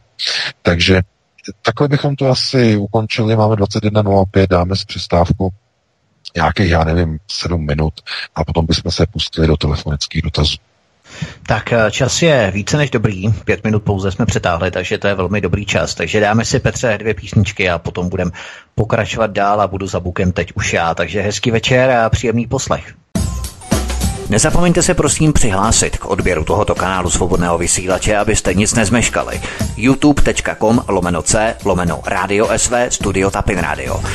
Dejte si prosím odebírat tento kanál kliknutím na červenou ikonku v horní pravé části obrazovky s nápisem odebírat a zaškrtněte také symbol zvonečku, abyste byli informovaní o nahrání každého nového pořadu. Tím také nepřijdete o čerstvé premiéry a rozmanité kauzy, které můžete dále sdílet na sociálních sítích. Vážení milí posluchači, vítejte v třetí části eh, dnešního pořadu eh, SVK a Svítkem. No a ta třetí část je pochopitelně věnovaná telefono, telefonování, telefonickým dotazům, takže otvíráme eh, telefonní linku 774 139 044. Máme volajícího, tak se do toho dáme. Takže přednost mají hovory pochopitelně. Dobrý večer, jste ve vysílání, položte otázku.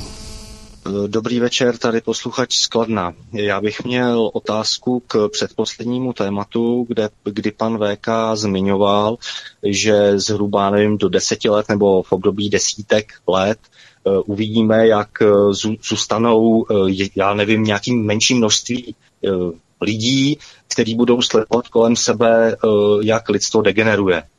Eh, já teda myslím, že to vidíme všude okolo a já to cítím eh, speciálně v pracovní sféře a i prostě obecně.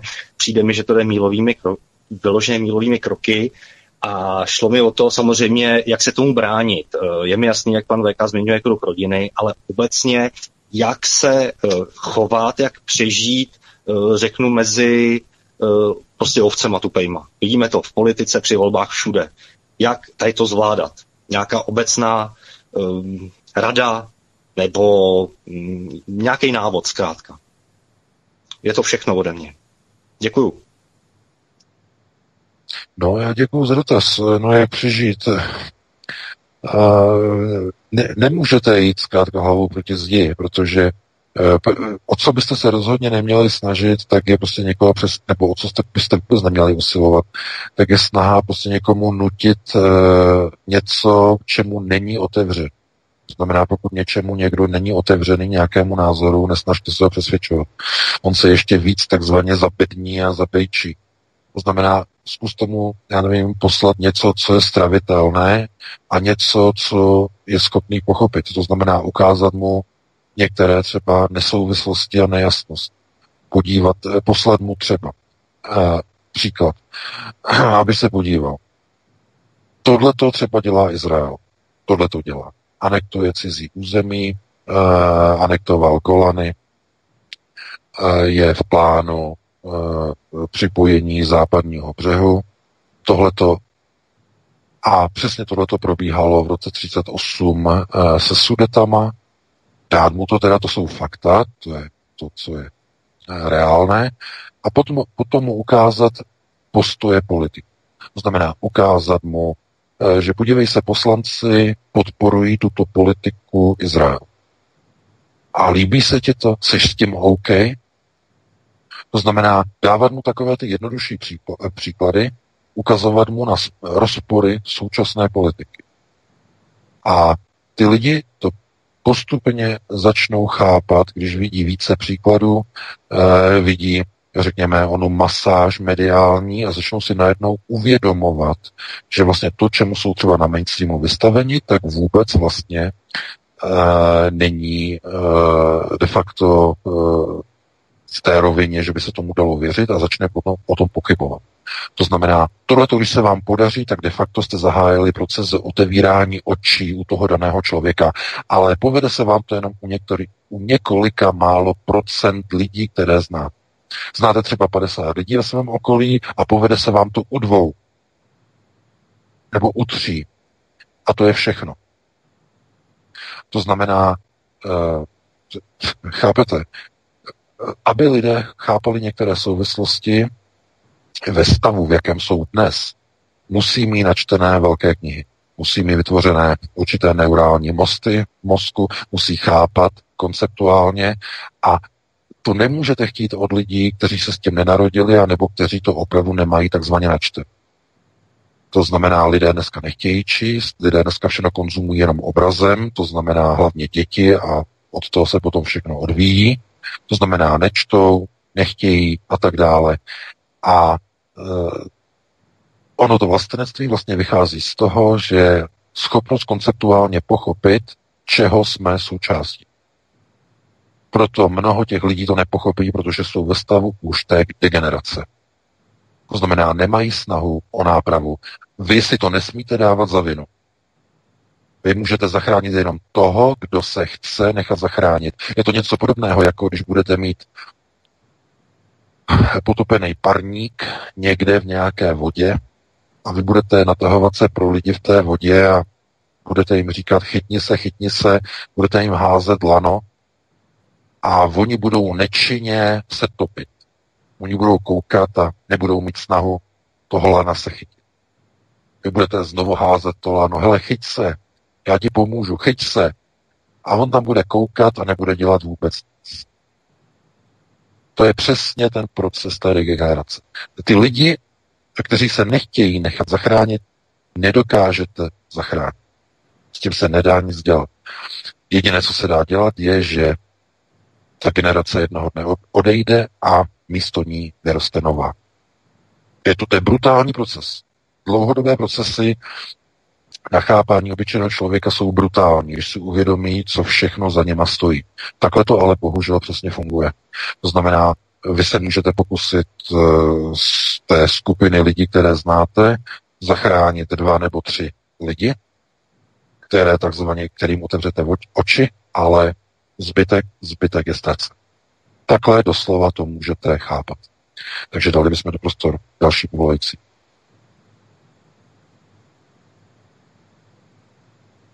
Já vás vítám ve vysílání. Položte otázku, máte prostor.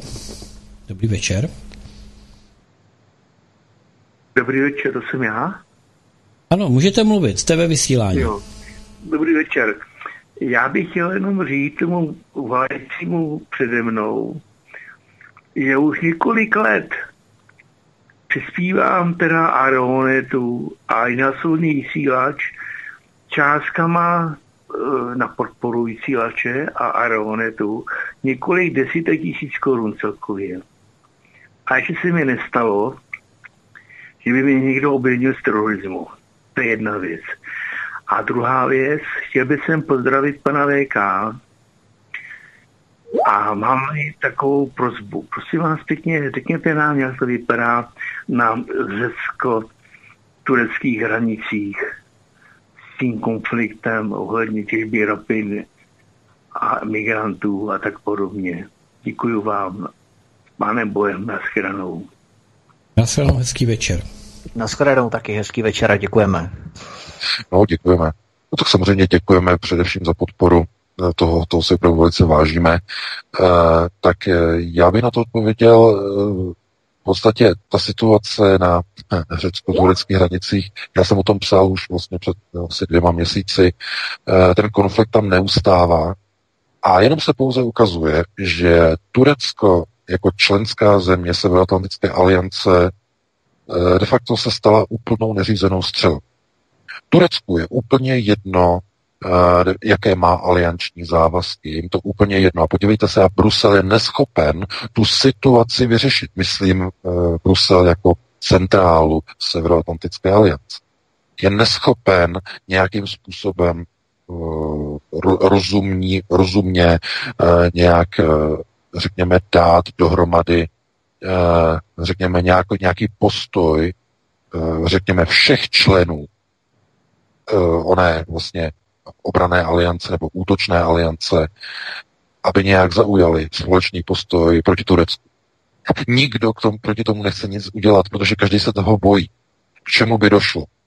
Došlo by k rozbití Severoatlantické aliance. Kdyby přišlo jenom jedno jediné slovo proti Erdoganovi, Erdogan by řekl, eh, my chráníme svoje národní zájmy, tohle je naše území, Eh, tam je teď velký spor ohledně vlastně ten průzkum toho mořského dna na společné hranici, nebo ten sporný mořský prostor, který se týká vlastně eh, onoho Egejského moře, tak že vlastně tam Turci jako chtějí prostě někde těžit plyn a ropu a teď si to nároku, nárokují řekové a tak dále, tak dále. To znamená, to je velice komplexní problém, který se týká vlastně i Eh, takzvané energetické bezpečnosti Turecka, protože Turecko potřebuje další a další zdroje. Nechce být závislé teda jenom na ropě a na plynu z Ruska, protože Erdogan ví moc dobře, eh, že jedině ta země, která je energeticky nezávislá na někom, tak skutečně dělá nezávislou politiku a o to on usiluje. On chce dělat tu svoji tureckou, víceméně muslimizovanou politiku. Eh, jeho cílem de facto je destrukce sekulárního tureckého státu to možná jste zaregistrovali, že Hagia Sofia má být, tedy ten chrám, má být eh, předělaný z křesťanského na uh, muslimský svatostánek. To je něco neuvěřitelného. No ale, chápete, eh, Turecko, jako de facto bychom mohli říkat už dávno nesekulární země, ale země především tedy muslimská, nebo Turec, no, tu, no, Turecka. Eh, ono s těmi muslimy vůbec v Turecku je to takové, prostě takové zvlášť. To je zkrátka země, to je takový mix eh, de facto Balkánu a muslimů. To znamená, takové ty vlivy Balkánu jsou tam značné v Turecku, to jistě víte, ale zároveň vlastně i muslimové, takový ten arabský svět, to znamená, to Turecko je takový mix to, eh, tady těch charakterů. Na, takhle bychom se do toho mohli. Ale on chce dělat svoji vlastní politiku. On se nenechá nikým řídit. To znamená, že kdyby z NATO, z Bruselu na něho takzvaně udeřili, že musí okamžitě přestat se vlastně útočit na Turecko a e, vlastně vstupovat do výsostné zóny, e, která patří, Turec, e, která patří Řecku, vlastně v tom Egejském moři, tak de facto on by na to vůbec nereagoval. Vůbec. Naopak on by mohl pohrozit, že když vy do mě budete vrtat, tak já vystoupím ze Severoatlantické aliance vystoupím, zruším vám e, spojeneckou základnu, tu americkou Incirlik, to znamená kompletně by ji zrušil a e, na to především Spojené státy by přišly o strategického spojence na Blízkém východě, protože Turecko mělo a má do dneška vlastně jasný význam. De facto je to hlavní základna, spojenecká základna proti na druhé straně vlastně Černého moře proti Rusku. Ztráta Turecka by byla šílena pro Severoatlantickou alianci. A on to ví, Erdogan to ví, proto si může klást podmínky Evropské unii, NATO, eh, tak doslova si je jakoby vodí za nos, to znamená, nikdo, je, nikdo není schopný vlastně na něho přitlačit. Eh, v nejbližší době nevidím dobré východisko pro Řecko. Řecko nemá zastání v EU, nemá zastání ani v Severoatlantické alianci a podle mého názoru Eh, bude snaha eh, tu věc takzvaně nechat vyhnít.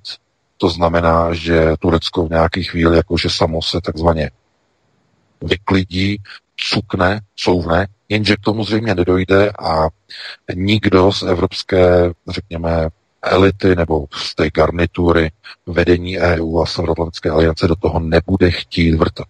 Jinými slovy, Řecko bude v to plně samo. Některé státy budou ochotny mu pomoci, ale většinou jenom v nějaké limitní eh, podobě. To znamená v podobě eh, například eh, toho, že tam pošlou nějakou pomoc, několik pár policistů na hranice a tak dále, tak dále. To bude tak, tak všechno znamená symbolická pomoc, jenže Řecku proti obrovskému Turecku, které má největší armádu ze všech hned po Spojených státech, má ze všech zemí na to největší armádu, tak eh, to jim nepomůže. Turku, eh, teda Řekům to vůbec nepomůže.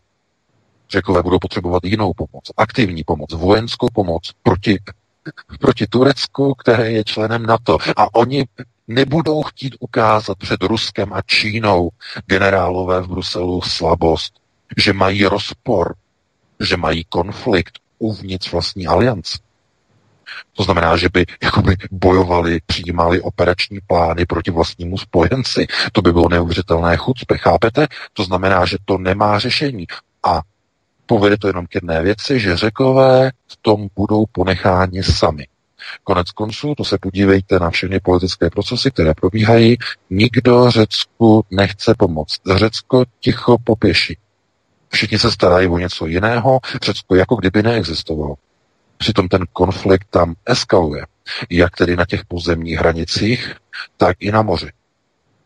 Takže eh, já to zatím nevidím nějak jako dobře pro Řecko a eh, Řekové budou muset eh, posílit svoji armádu, budou muset posílit námořnictvo. Otázkou je, kde na to zadlužené a po uši zadlužené Řecko vůbec vezme peníze. Takže Eh, takhle bych na to odpověděl, no a dáme prostor dalšímu volající. Má. Zdraví vás, dobrý hmm. večer, vítejte ve vysílání, položte otázku. Eh, dobrý večer. Pane VK, není prosím daleko, daleko větším nebezpečím to hrubě zbrojový kama, než zástupci obyčejného bílého gojinstva? To totiž nastane, když Chazar vyhladí všechny chasidy. Bez ovládnutí chazického Ruska Chazarátem nemůže dojít k nastolení sionistické verze nového světového řádu na tom samotný covid stačit bude, i když k tomu má být i dosti napomocný. Nestačí udělat z národu goru chemickou cestou ještě větší debily, dostat ještě více pod svoji kontrolu, když nemáte stále pod kontrolou ještě zcela všechny. Váš konkurent má stále nějakou tu jeho čas pod svou vlastní kontrolou. Je syndikát opravdu tak naivní, že si myslí, řekněme, že pan Ročil a po, po dobytí Ruska těch atomovek se prostě jen tak vzdají, myslí si, že nebudou chtít opustit pol této palety, kort, pokud to si obyvatelnosti tady půjde postupně do kytek. Podle mě jsou pro syndikát daleko největším nebezpečím přece jejich správci, kteří, jak jste již zde několikrát pověděl, nechtějí být už jen správci této planety, ale chtějí být již jejími majiteli. Následují to svoje ono proroctví z Talmudu a vy říkáte, že se jim ten syndikát po nastolení NVO poklodí. To znamená, že oni tu přeberou řízení a syndikatu tudíž končí. Bude to prostě Dobře, to my vám děkujeme za velmi dlouhý dotaz. Děkujeme vám za dlouhý dotaz. Musíme ukončit, abychom dali prostor i dalším. Mm-hmm. Přečetl jste to skvěle, děkujeme. VK, povídej. Uh, já takhle, jedna věc, já bych teda upřednostnil nebo uvítal, kdyby uh, lidé, kteří nám volají do našeho pořadu, tak aby pokládali jako své dotazy, uh, jako své dotazy, ale aby ne, nečetli jako články z jednoho nejmenovaného serveru, který zrovna nemá v oblibě Aeron. Jo. To je právě jeden z těch článků, který jsem si zrovna nedávno četl. Takže nezlobte se, já to nebudu reagovat. Jo, takhle na to zareaguju. Pokud teda někdo jako teda chce volat do našich interakcí, tak je to o interakci, to znamená, máte na mě nějaký dotaz, eh, který teda jako krátce, jednoduše svýma slovama formulujte, já vám na to rád odpovím, ale eh, já nemůžu odpovídat na obsahy nějakých článků, které jsou jako předčítané prostě eh, ve jménu nebo jménem někoho, jako v našem pořadu. Jo, to bychom potom tady mohli dělat třeba takzvanou čítárnu, znamená výtažky z jednotlivých serverů a komentovat je. Myslím si, že to není formát našeho pořadu. A nevím, jak se na to díváš ty Vítku, ale asi bychom to měli dělat asi způsobem, že budeme odpovídat na dotazy. Takže tak. Já si myslím, že to přejdeme diplomaticky a pozveme dalšího posluchače, aby položil dotaz. Petře, máme nikoho?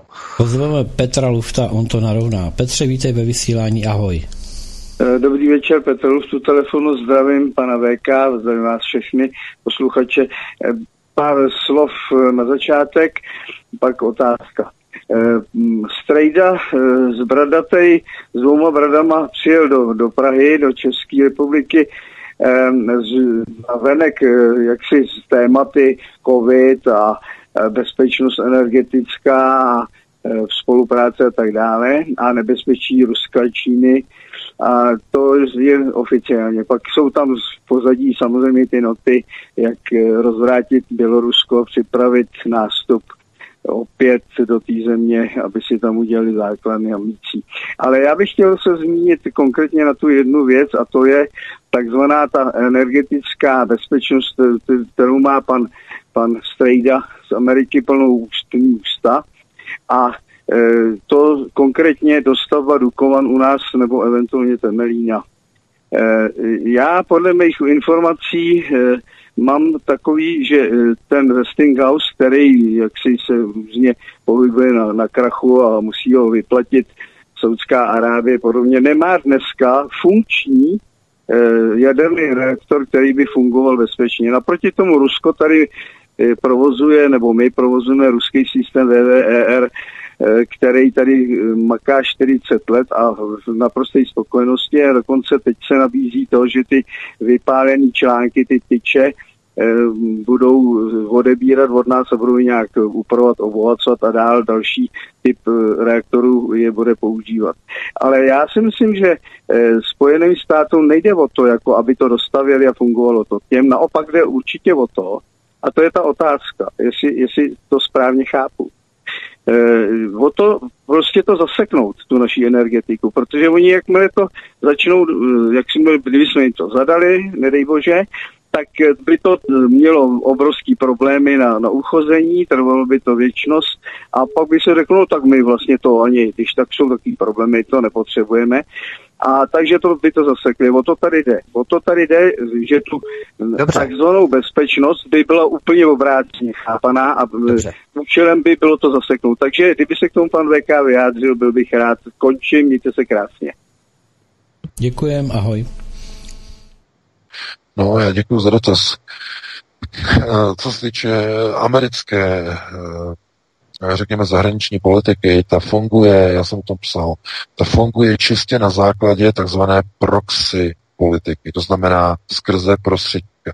Eh, Američané to dělají velice rádi a to z toho důvodu, že si nezašpiní ruce, respektive když to nevyjde, tak veškerá chyba, teda veškerá chyba, veškeré, veškerá kritika za chyby padne na hlavu toho prostředníka veškeré zlo, veškerý hněv z té dané konkrétní země padne na hlavu prostředníka.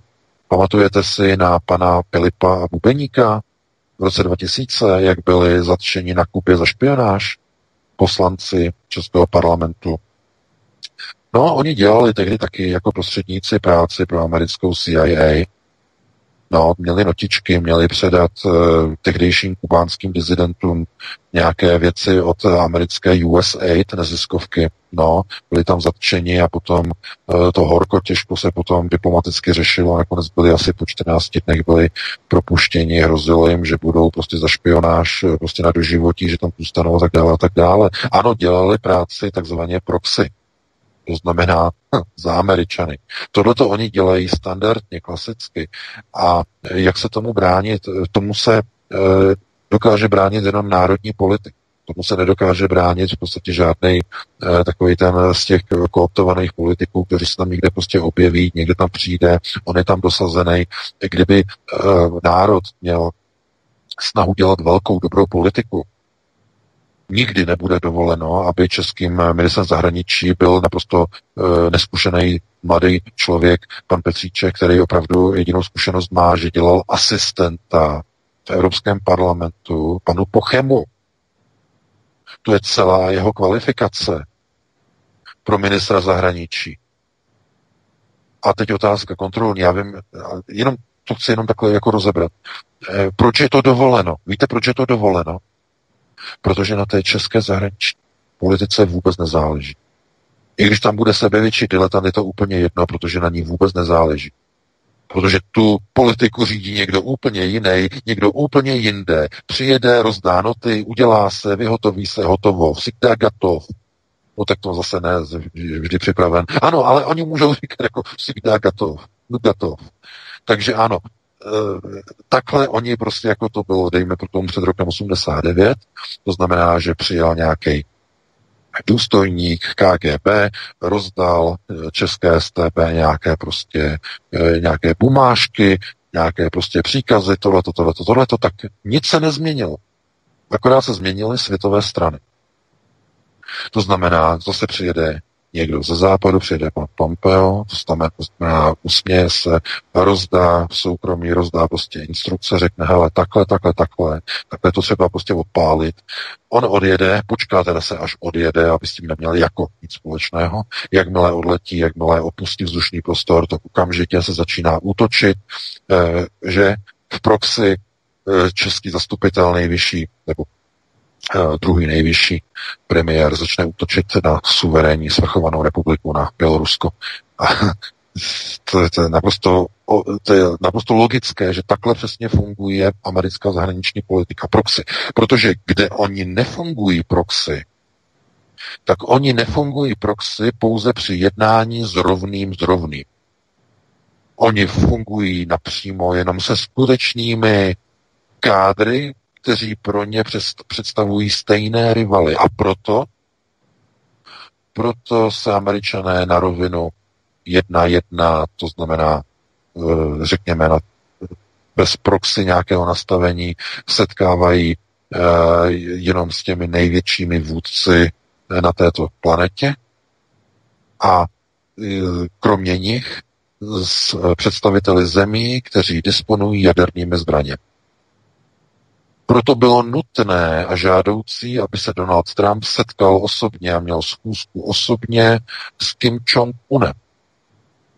Tam totiž nemohl poslat nějakou proxy figurku někoho někde, ale tam ne, to nebylo dovoleno, protože to bylo příliš důležité, to bylo, to bylo opravdu maximálně důležité. To znamená, tam muselo být jednání napřímo. Tam, kde to není potřeba, tam američané posílají proxy zástupce.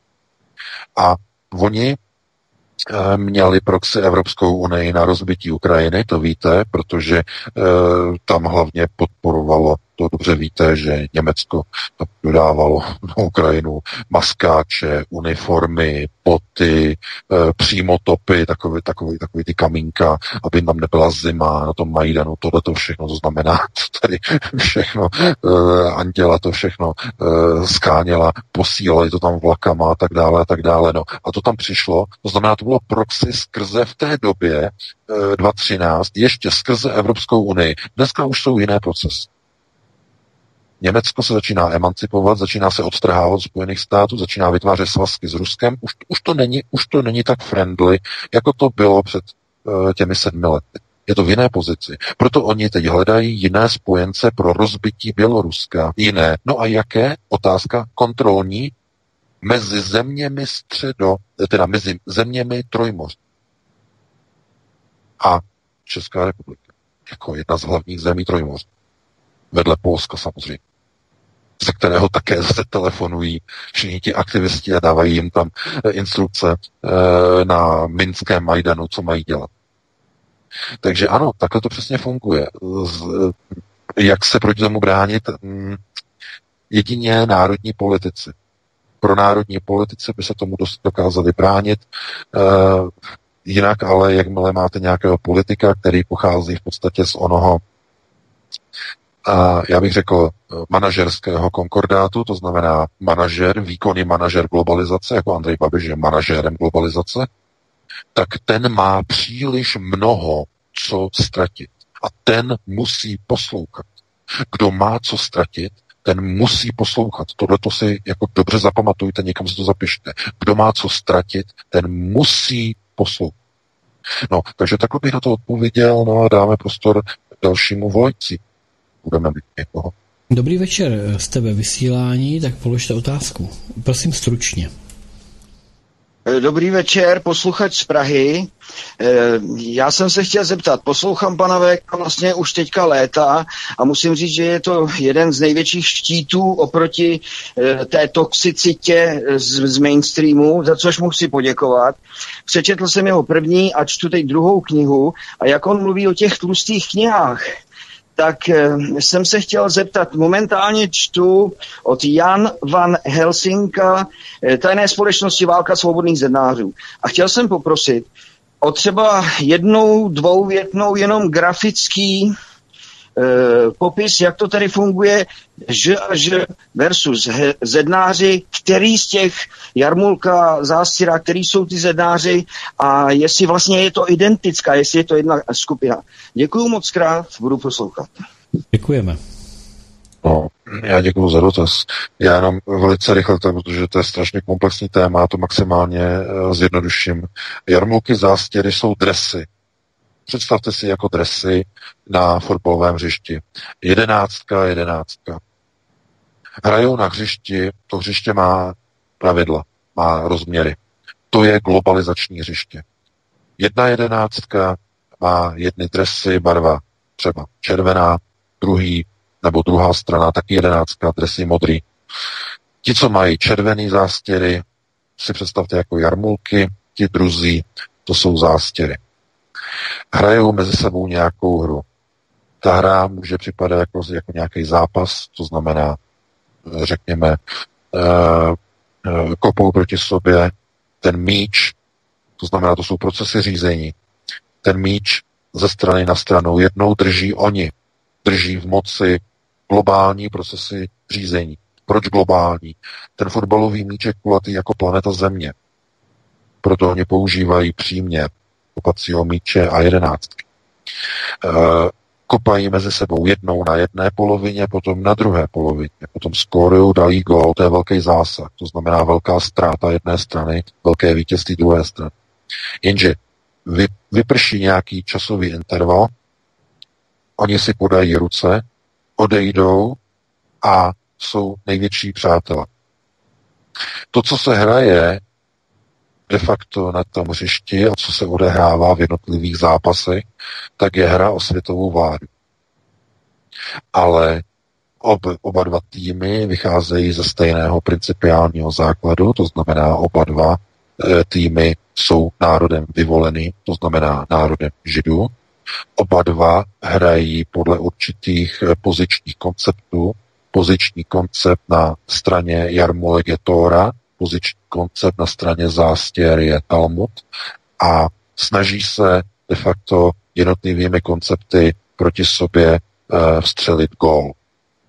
A tím gólem si můžete představit právě tu planetu Zemi, že ji posunou do nějakého procesního rámce, který už je nevratný, protože to skóre na tabuli naskočí a už se nedá vrátit. To je ta jednosměrnost globálních procesů a potom se pokračuje a padne další gól, buď do jedné brány nebo do druhé. Tohle je nejjednodušší vysvětlení toho, co je to že a že.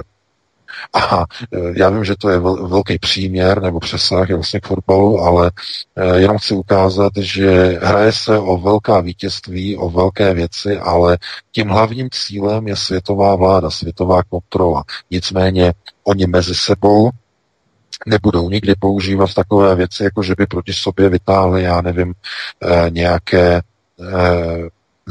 řekněme, procesy nebo nějaké prvky, že by zneuznali druhou stranu. Oni se možná eh, dokážou dostat do situace, kdy se pokusí oslabit hráče různými fauly. Třeba takovým faulem, jako třeba byl, byly procesy holokaustu za druhé stové války. To znamená oslabit druhou stranu a byla oslabena. To, to jsou fauly, obrazně řečeno, to jsou fauly, které jako jsou nedovoleny, ale de facto jsou opět jednosměrné, nedají se odestát, to znamená, že oni toto provedou a oni se jim potom za to snaží pomstit, to znamená, uh, útočí na, uh, řekněme, některé ty, ty prvky, uh, které mají, jako je podpora, já nevím, některých prvků, které by jakoby šly uh, proti některým globalizačním trendům. To znamená, snaží se škodit proti domu Sion, aby nešla globalizace. Nasadí Donalda Trumpa, nasadí Vladimira Putina, nasadí Miloše Zemana. Snaží se tudíž ten globalizační koncept nějak jako jim rozbít, aby to tak, takzvaně jako by dál už nefungovalo, aby to šlo tou jinou cestou. A ta jiná cesta je cesta teorická. To znamená pod čepcem. Ale Eh, ten míč globalizační je stále ve hře. Ten je tam pořád. To znamená, ten se, eh, ten se neosamostatní, ten je stále na nohách obou týmů. Neustále do něj kopou a přesouvají z jedné poloviny hřiště na druhé. Kopou do něj. No a každé kopnutí je cítit. Minimálně pro ty gojské národy. Jednou tam, jednou tam, jednou tam, jednou tam. Takže to je takový, takový ten příměr nebo přirovnání. Na to bychom jako opravdu měli asi hodně dlouhé povídání. Takže já bych tady to takto zodpověděl no a pustil bychom se do dalšího uh, volajícího, pokud máme teda. Vika, ještě posluchač se jenom připomínal, eh, jestli do toho schématu, eh, jak to bylo jako popsáno, lze zasadit ten vztah k zednářům. Jakoby zasadit ten prvek zednářů do toho schématu.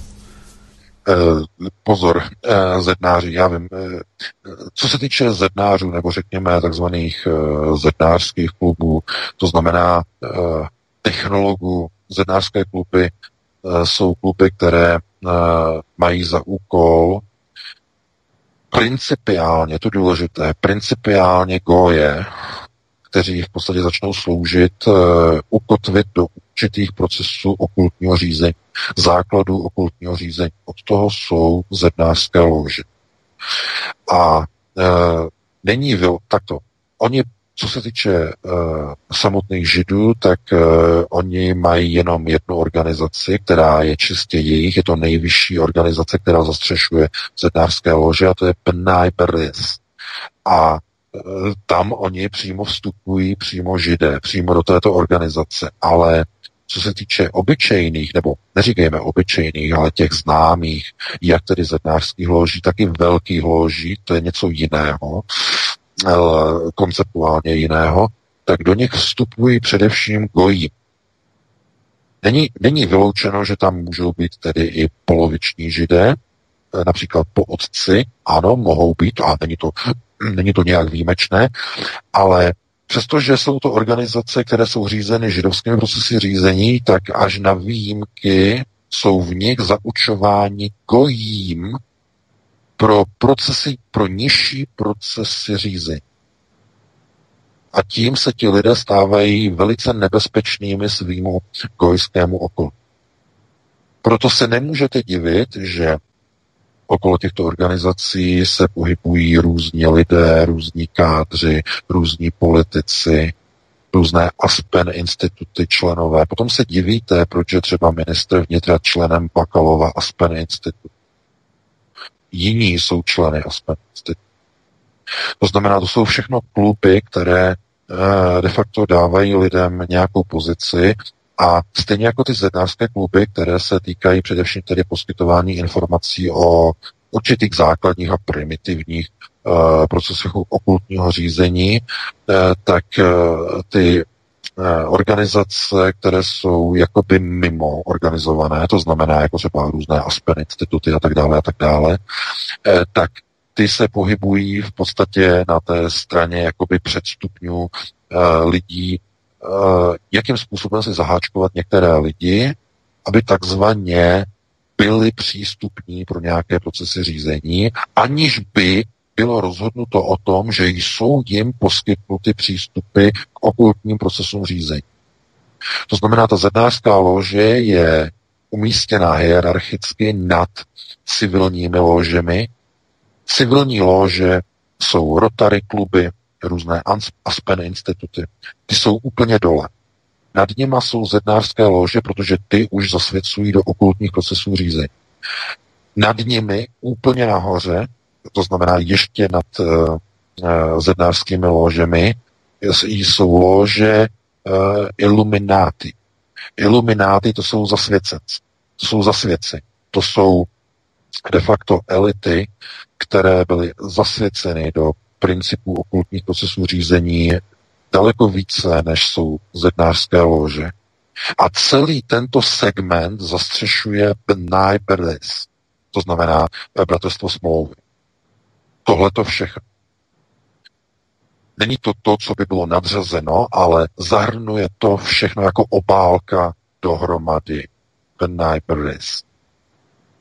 Proto uh, hierarchické dělení je pouze uvnitř, ale to objektové členění je zahrnuto pod řád, nebo řekněme pod organizaci B'rith. A v ní se nacházejí už potom ti skuteční opravdoví židé. Protože oni jsou tou zastřešovací obálkou těchto, těchto menších, nízkých nebo takzvaně nižších organizací. Takže takhle bych na to odpověděl. Eh, já, já vím, že to by to bylo třeba ještě jako rozebrat ještě víc do hloubky, a to fakt nemáme čas. Uh, takže máme 21.57. No, ještě asi na otázku, možná poslední. No, no, no, no. Hmm, tak poslední otázka přišla SMS-kou, nemáme volajícího, přišla z Ameriky. Mám otázku pro VK. Kdo je, budu to číst, jak to je napsáno, Sorcha Faal? Pokud je s tímto zdrojem obeznámen, dá se tomuto zdroji věřit, nebo je to naopak zdroj, který je lepší vynechat? Děkuje Petr. Eh, ještě jednou to, jak je to napsané, to mhm. slovo? Sorcha faal. Sorcha fa. Ne, ne, ne, to mi mhm. opravdu, to nevím, to mi, mm. to mi nic neříká. Jestli to slyším tak dobře, jak to říkáš. Jo, jo, so, opakoval jsi to dobře. To, to jsou dvě slova nebo jedno slovo? Dvě slova. To, to opravdu ne. Sorcha fal? Ano, dvě A. Nevíme, tak asi nevíme, zkusíme ještě další dotaz. To je jako, jako, jako, jako search of fall, jako fall, jako podzim? E, F a Al. No, ne, ne, to ne, to ne. Podzim je fall, že jo, to fall. To, to by bylo lolo. Tak. Mm, dvě A, jedno Máme ještě dalšího volajícího, abychom Nemáme, to, nemáme volajícího. Tak asi budeme končit, protože Máme... nic se nedá dělat. No, Lidé chlapi, na konci tady nevolají. Eh, teď jsem to našel na internetu, no, Sorcha Fall, Sorcha Fall 2A, ale to jsem opravdu nikde neviděl. No, já se na to možná podívám. Fakt nevím, nevím, nevím. Nevím, nevím, kdo to je, nevím ten blok, co to je za blok, nevím, netuším. Já vím, že nás už se na to také někdo ptal, dotazoval a mm, taky jsme nějak tomu nevěnovali pozornost, eh, že by to bylo něco, s čím, bychom, čím bychom nějak souzněli nebo něco. Takže možná někdy příště, no. Tak se omlouvám Petrovi. Jenom, jenom, jenom Vítku, eh, ještě potom mi zavolej eh, po skončení vysílání, jo? Vítku? Jasně, tak ještě něco no, potřebuju. Uh, tak no, něco no. potřebuji ještě. Já nevím, máme 21.59, tak Máme volajícího, jestli chcete dotaz. Tak, tak poslední. Bude poslední. Stručné, myslím, že i odpověď, aby byla stručná. tak zkusíme, zkusíme volajícího. Dobrý večer, jste na ostro přímo ve vysílání, položte otázku. Halo, halo, slyšíme se? Halo, halo, slyšíme se? Halo? Tak, asi halo, zřejmě bude slyšíme se? No to je, nějak nám to nefunguje. Ne, nefunguje. Vydržme, tak vydržme. budeme končit, nedá se nic dělat. tak já, slyšíme se? Můžu mluvit? Jo, už jste, no. jste ve vysílání, tak položte otázku, jste úplně poslední, kdo může dneska dávat nějakou otázku. Tak povídejte. Ano, ano dobrý večer, já budu rychlý. Já jsem se chtěl jenom zeptat, tady Libor tedy. U západní vakcín se uvádí, že budou fungovat jako na určité verze viru. Něco podobně jako ty chřipky. Chtěl jsem se zeptat, to ruský, ta ruská imunizace pokryje to jakoby celou tu mutaci těch virů, anebo to bude taky fungovat jenom na určitý jako ty verze toho viru. Děkuji za odpověď. No, já děkuji za dotaz. Na to je od, odpověď velice jednoduchá. Bude to fungovat pouze na ten daný kmen toho viru, eh, na který ta vakcína byla vyrobena. Což je teda samozřejmě velký problém, protože eh, vzhledem k tomu, že ten virus, tedy koronavirus, mutuje velice rychle, tak ta vakcína bude tedy na ten daný kmen reagovat pouze po tu dobu, co vlastně ve společnosti mezi lidmi ten kmen se bude nacházet v dané podobě virové, to znamená toho RNA kmenu, a e, ve chvíli, kdy zmutuje, tak to přestane fungovat. To zkrátka tím je to dané, se nedá nic dělat, protože přesně takhle to funguje i u e, chřipkových očkovacích vakcín na chřipku. Úplně stejně, to znamená, vy se naočkujete, funguje to proti některým typům virů e, v dané sezóně, ale na některé to nefunguje, protože ty tam nejsou obsaženy. No a další rok jsou zase jiné, už jinak zmutované viry, takže další rok se musíte znova na chřipku znova očkovat. Takhle bych na to odpověděl. Máme 22.02, no ukončíme to, už jsme, už přetahujeme. Já se s váma loučím, loučím se s tebou Vítku, s tebou Petře. E, Myslím, že dneska to bylo velice výživné, doufám, že jsme vám přinesli nové informace. No a pokud si najdete čas, tak příští týden opět po 19. hodině, opět v pátek, přineseme nová aktuální témata. E, pro tuto chvíli vám tedy přeji krásnou dobrou noc. Já se taky připojím s rozlučkou, mějte se všichni krásně, rozlu, rozlučíme se pro dnešek, ale nikoli naposled, protože to ještě myslím, že dlouho nám bude trvat, až se rozlučíme úplně naposled.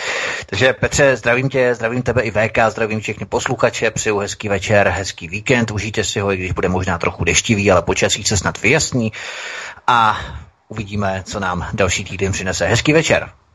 Pánové oběma, jak Vítku tobě, tak eh, VK zdravím vás a pozdravuji na celý týden. Děkujeme za pěkný pořad, děkuji vám všem, kteří jste volali, děkuji všem, kteří jste poslouchali a něco jste si odnesli, minimálně to, že budete přemýšlet a dohledávat si a v podstatě e, zkoumat a bádat po svém. Takže to bylo vše pro dnešek. Mějte se krásně, budeme předávat do dalšího studia, zahrajeme si písničku. Loučí se s vámi ze studia Midgard, Petr Václav. Mějte pěkný večer a pěkný víkend. Prosíme, pomožte nám s propagací kanálu Studia Tapin Rádio Svobodného vysílače CS.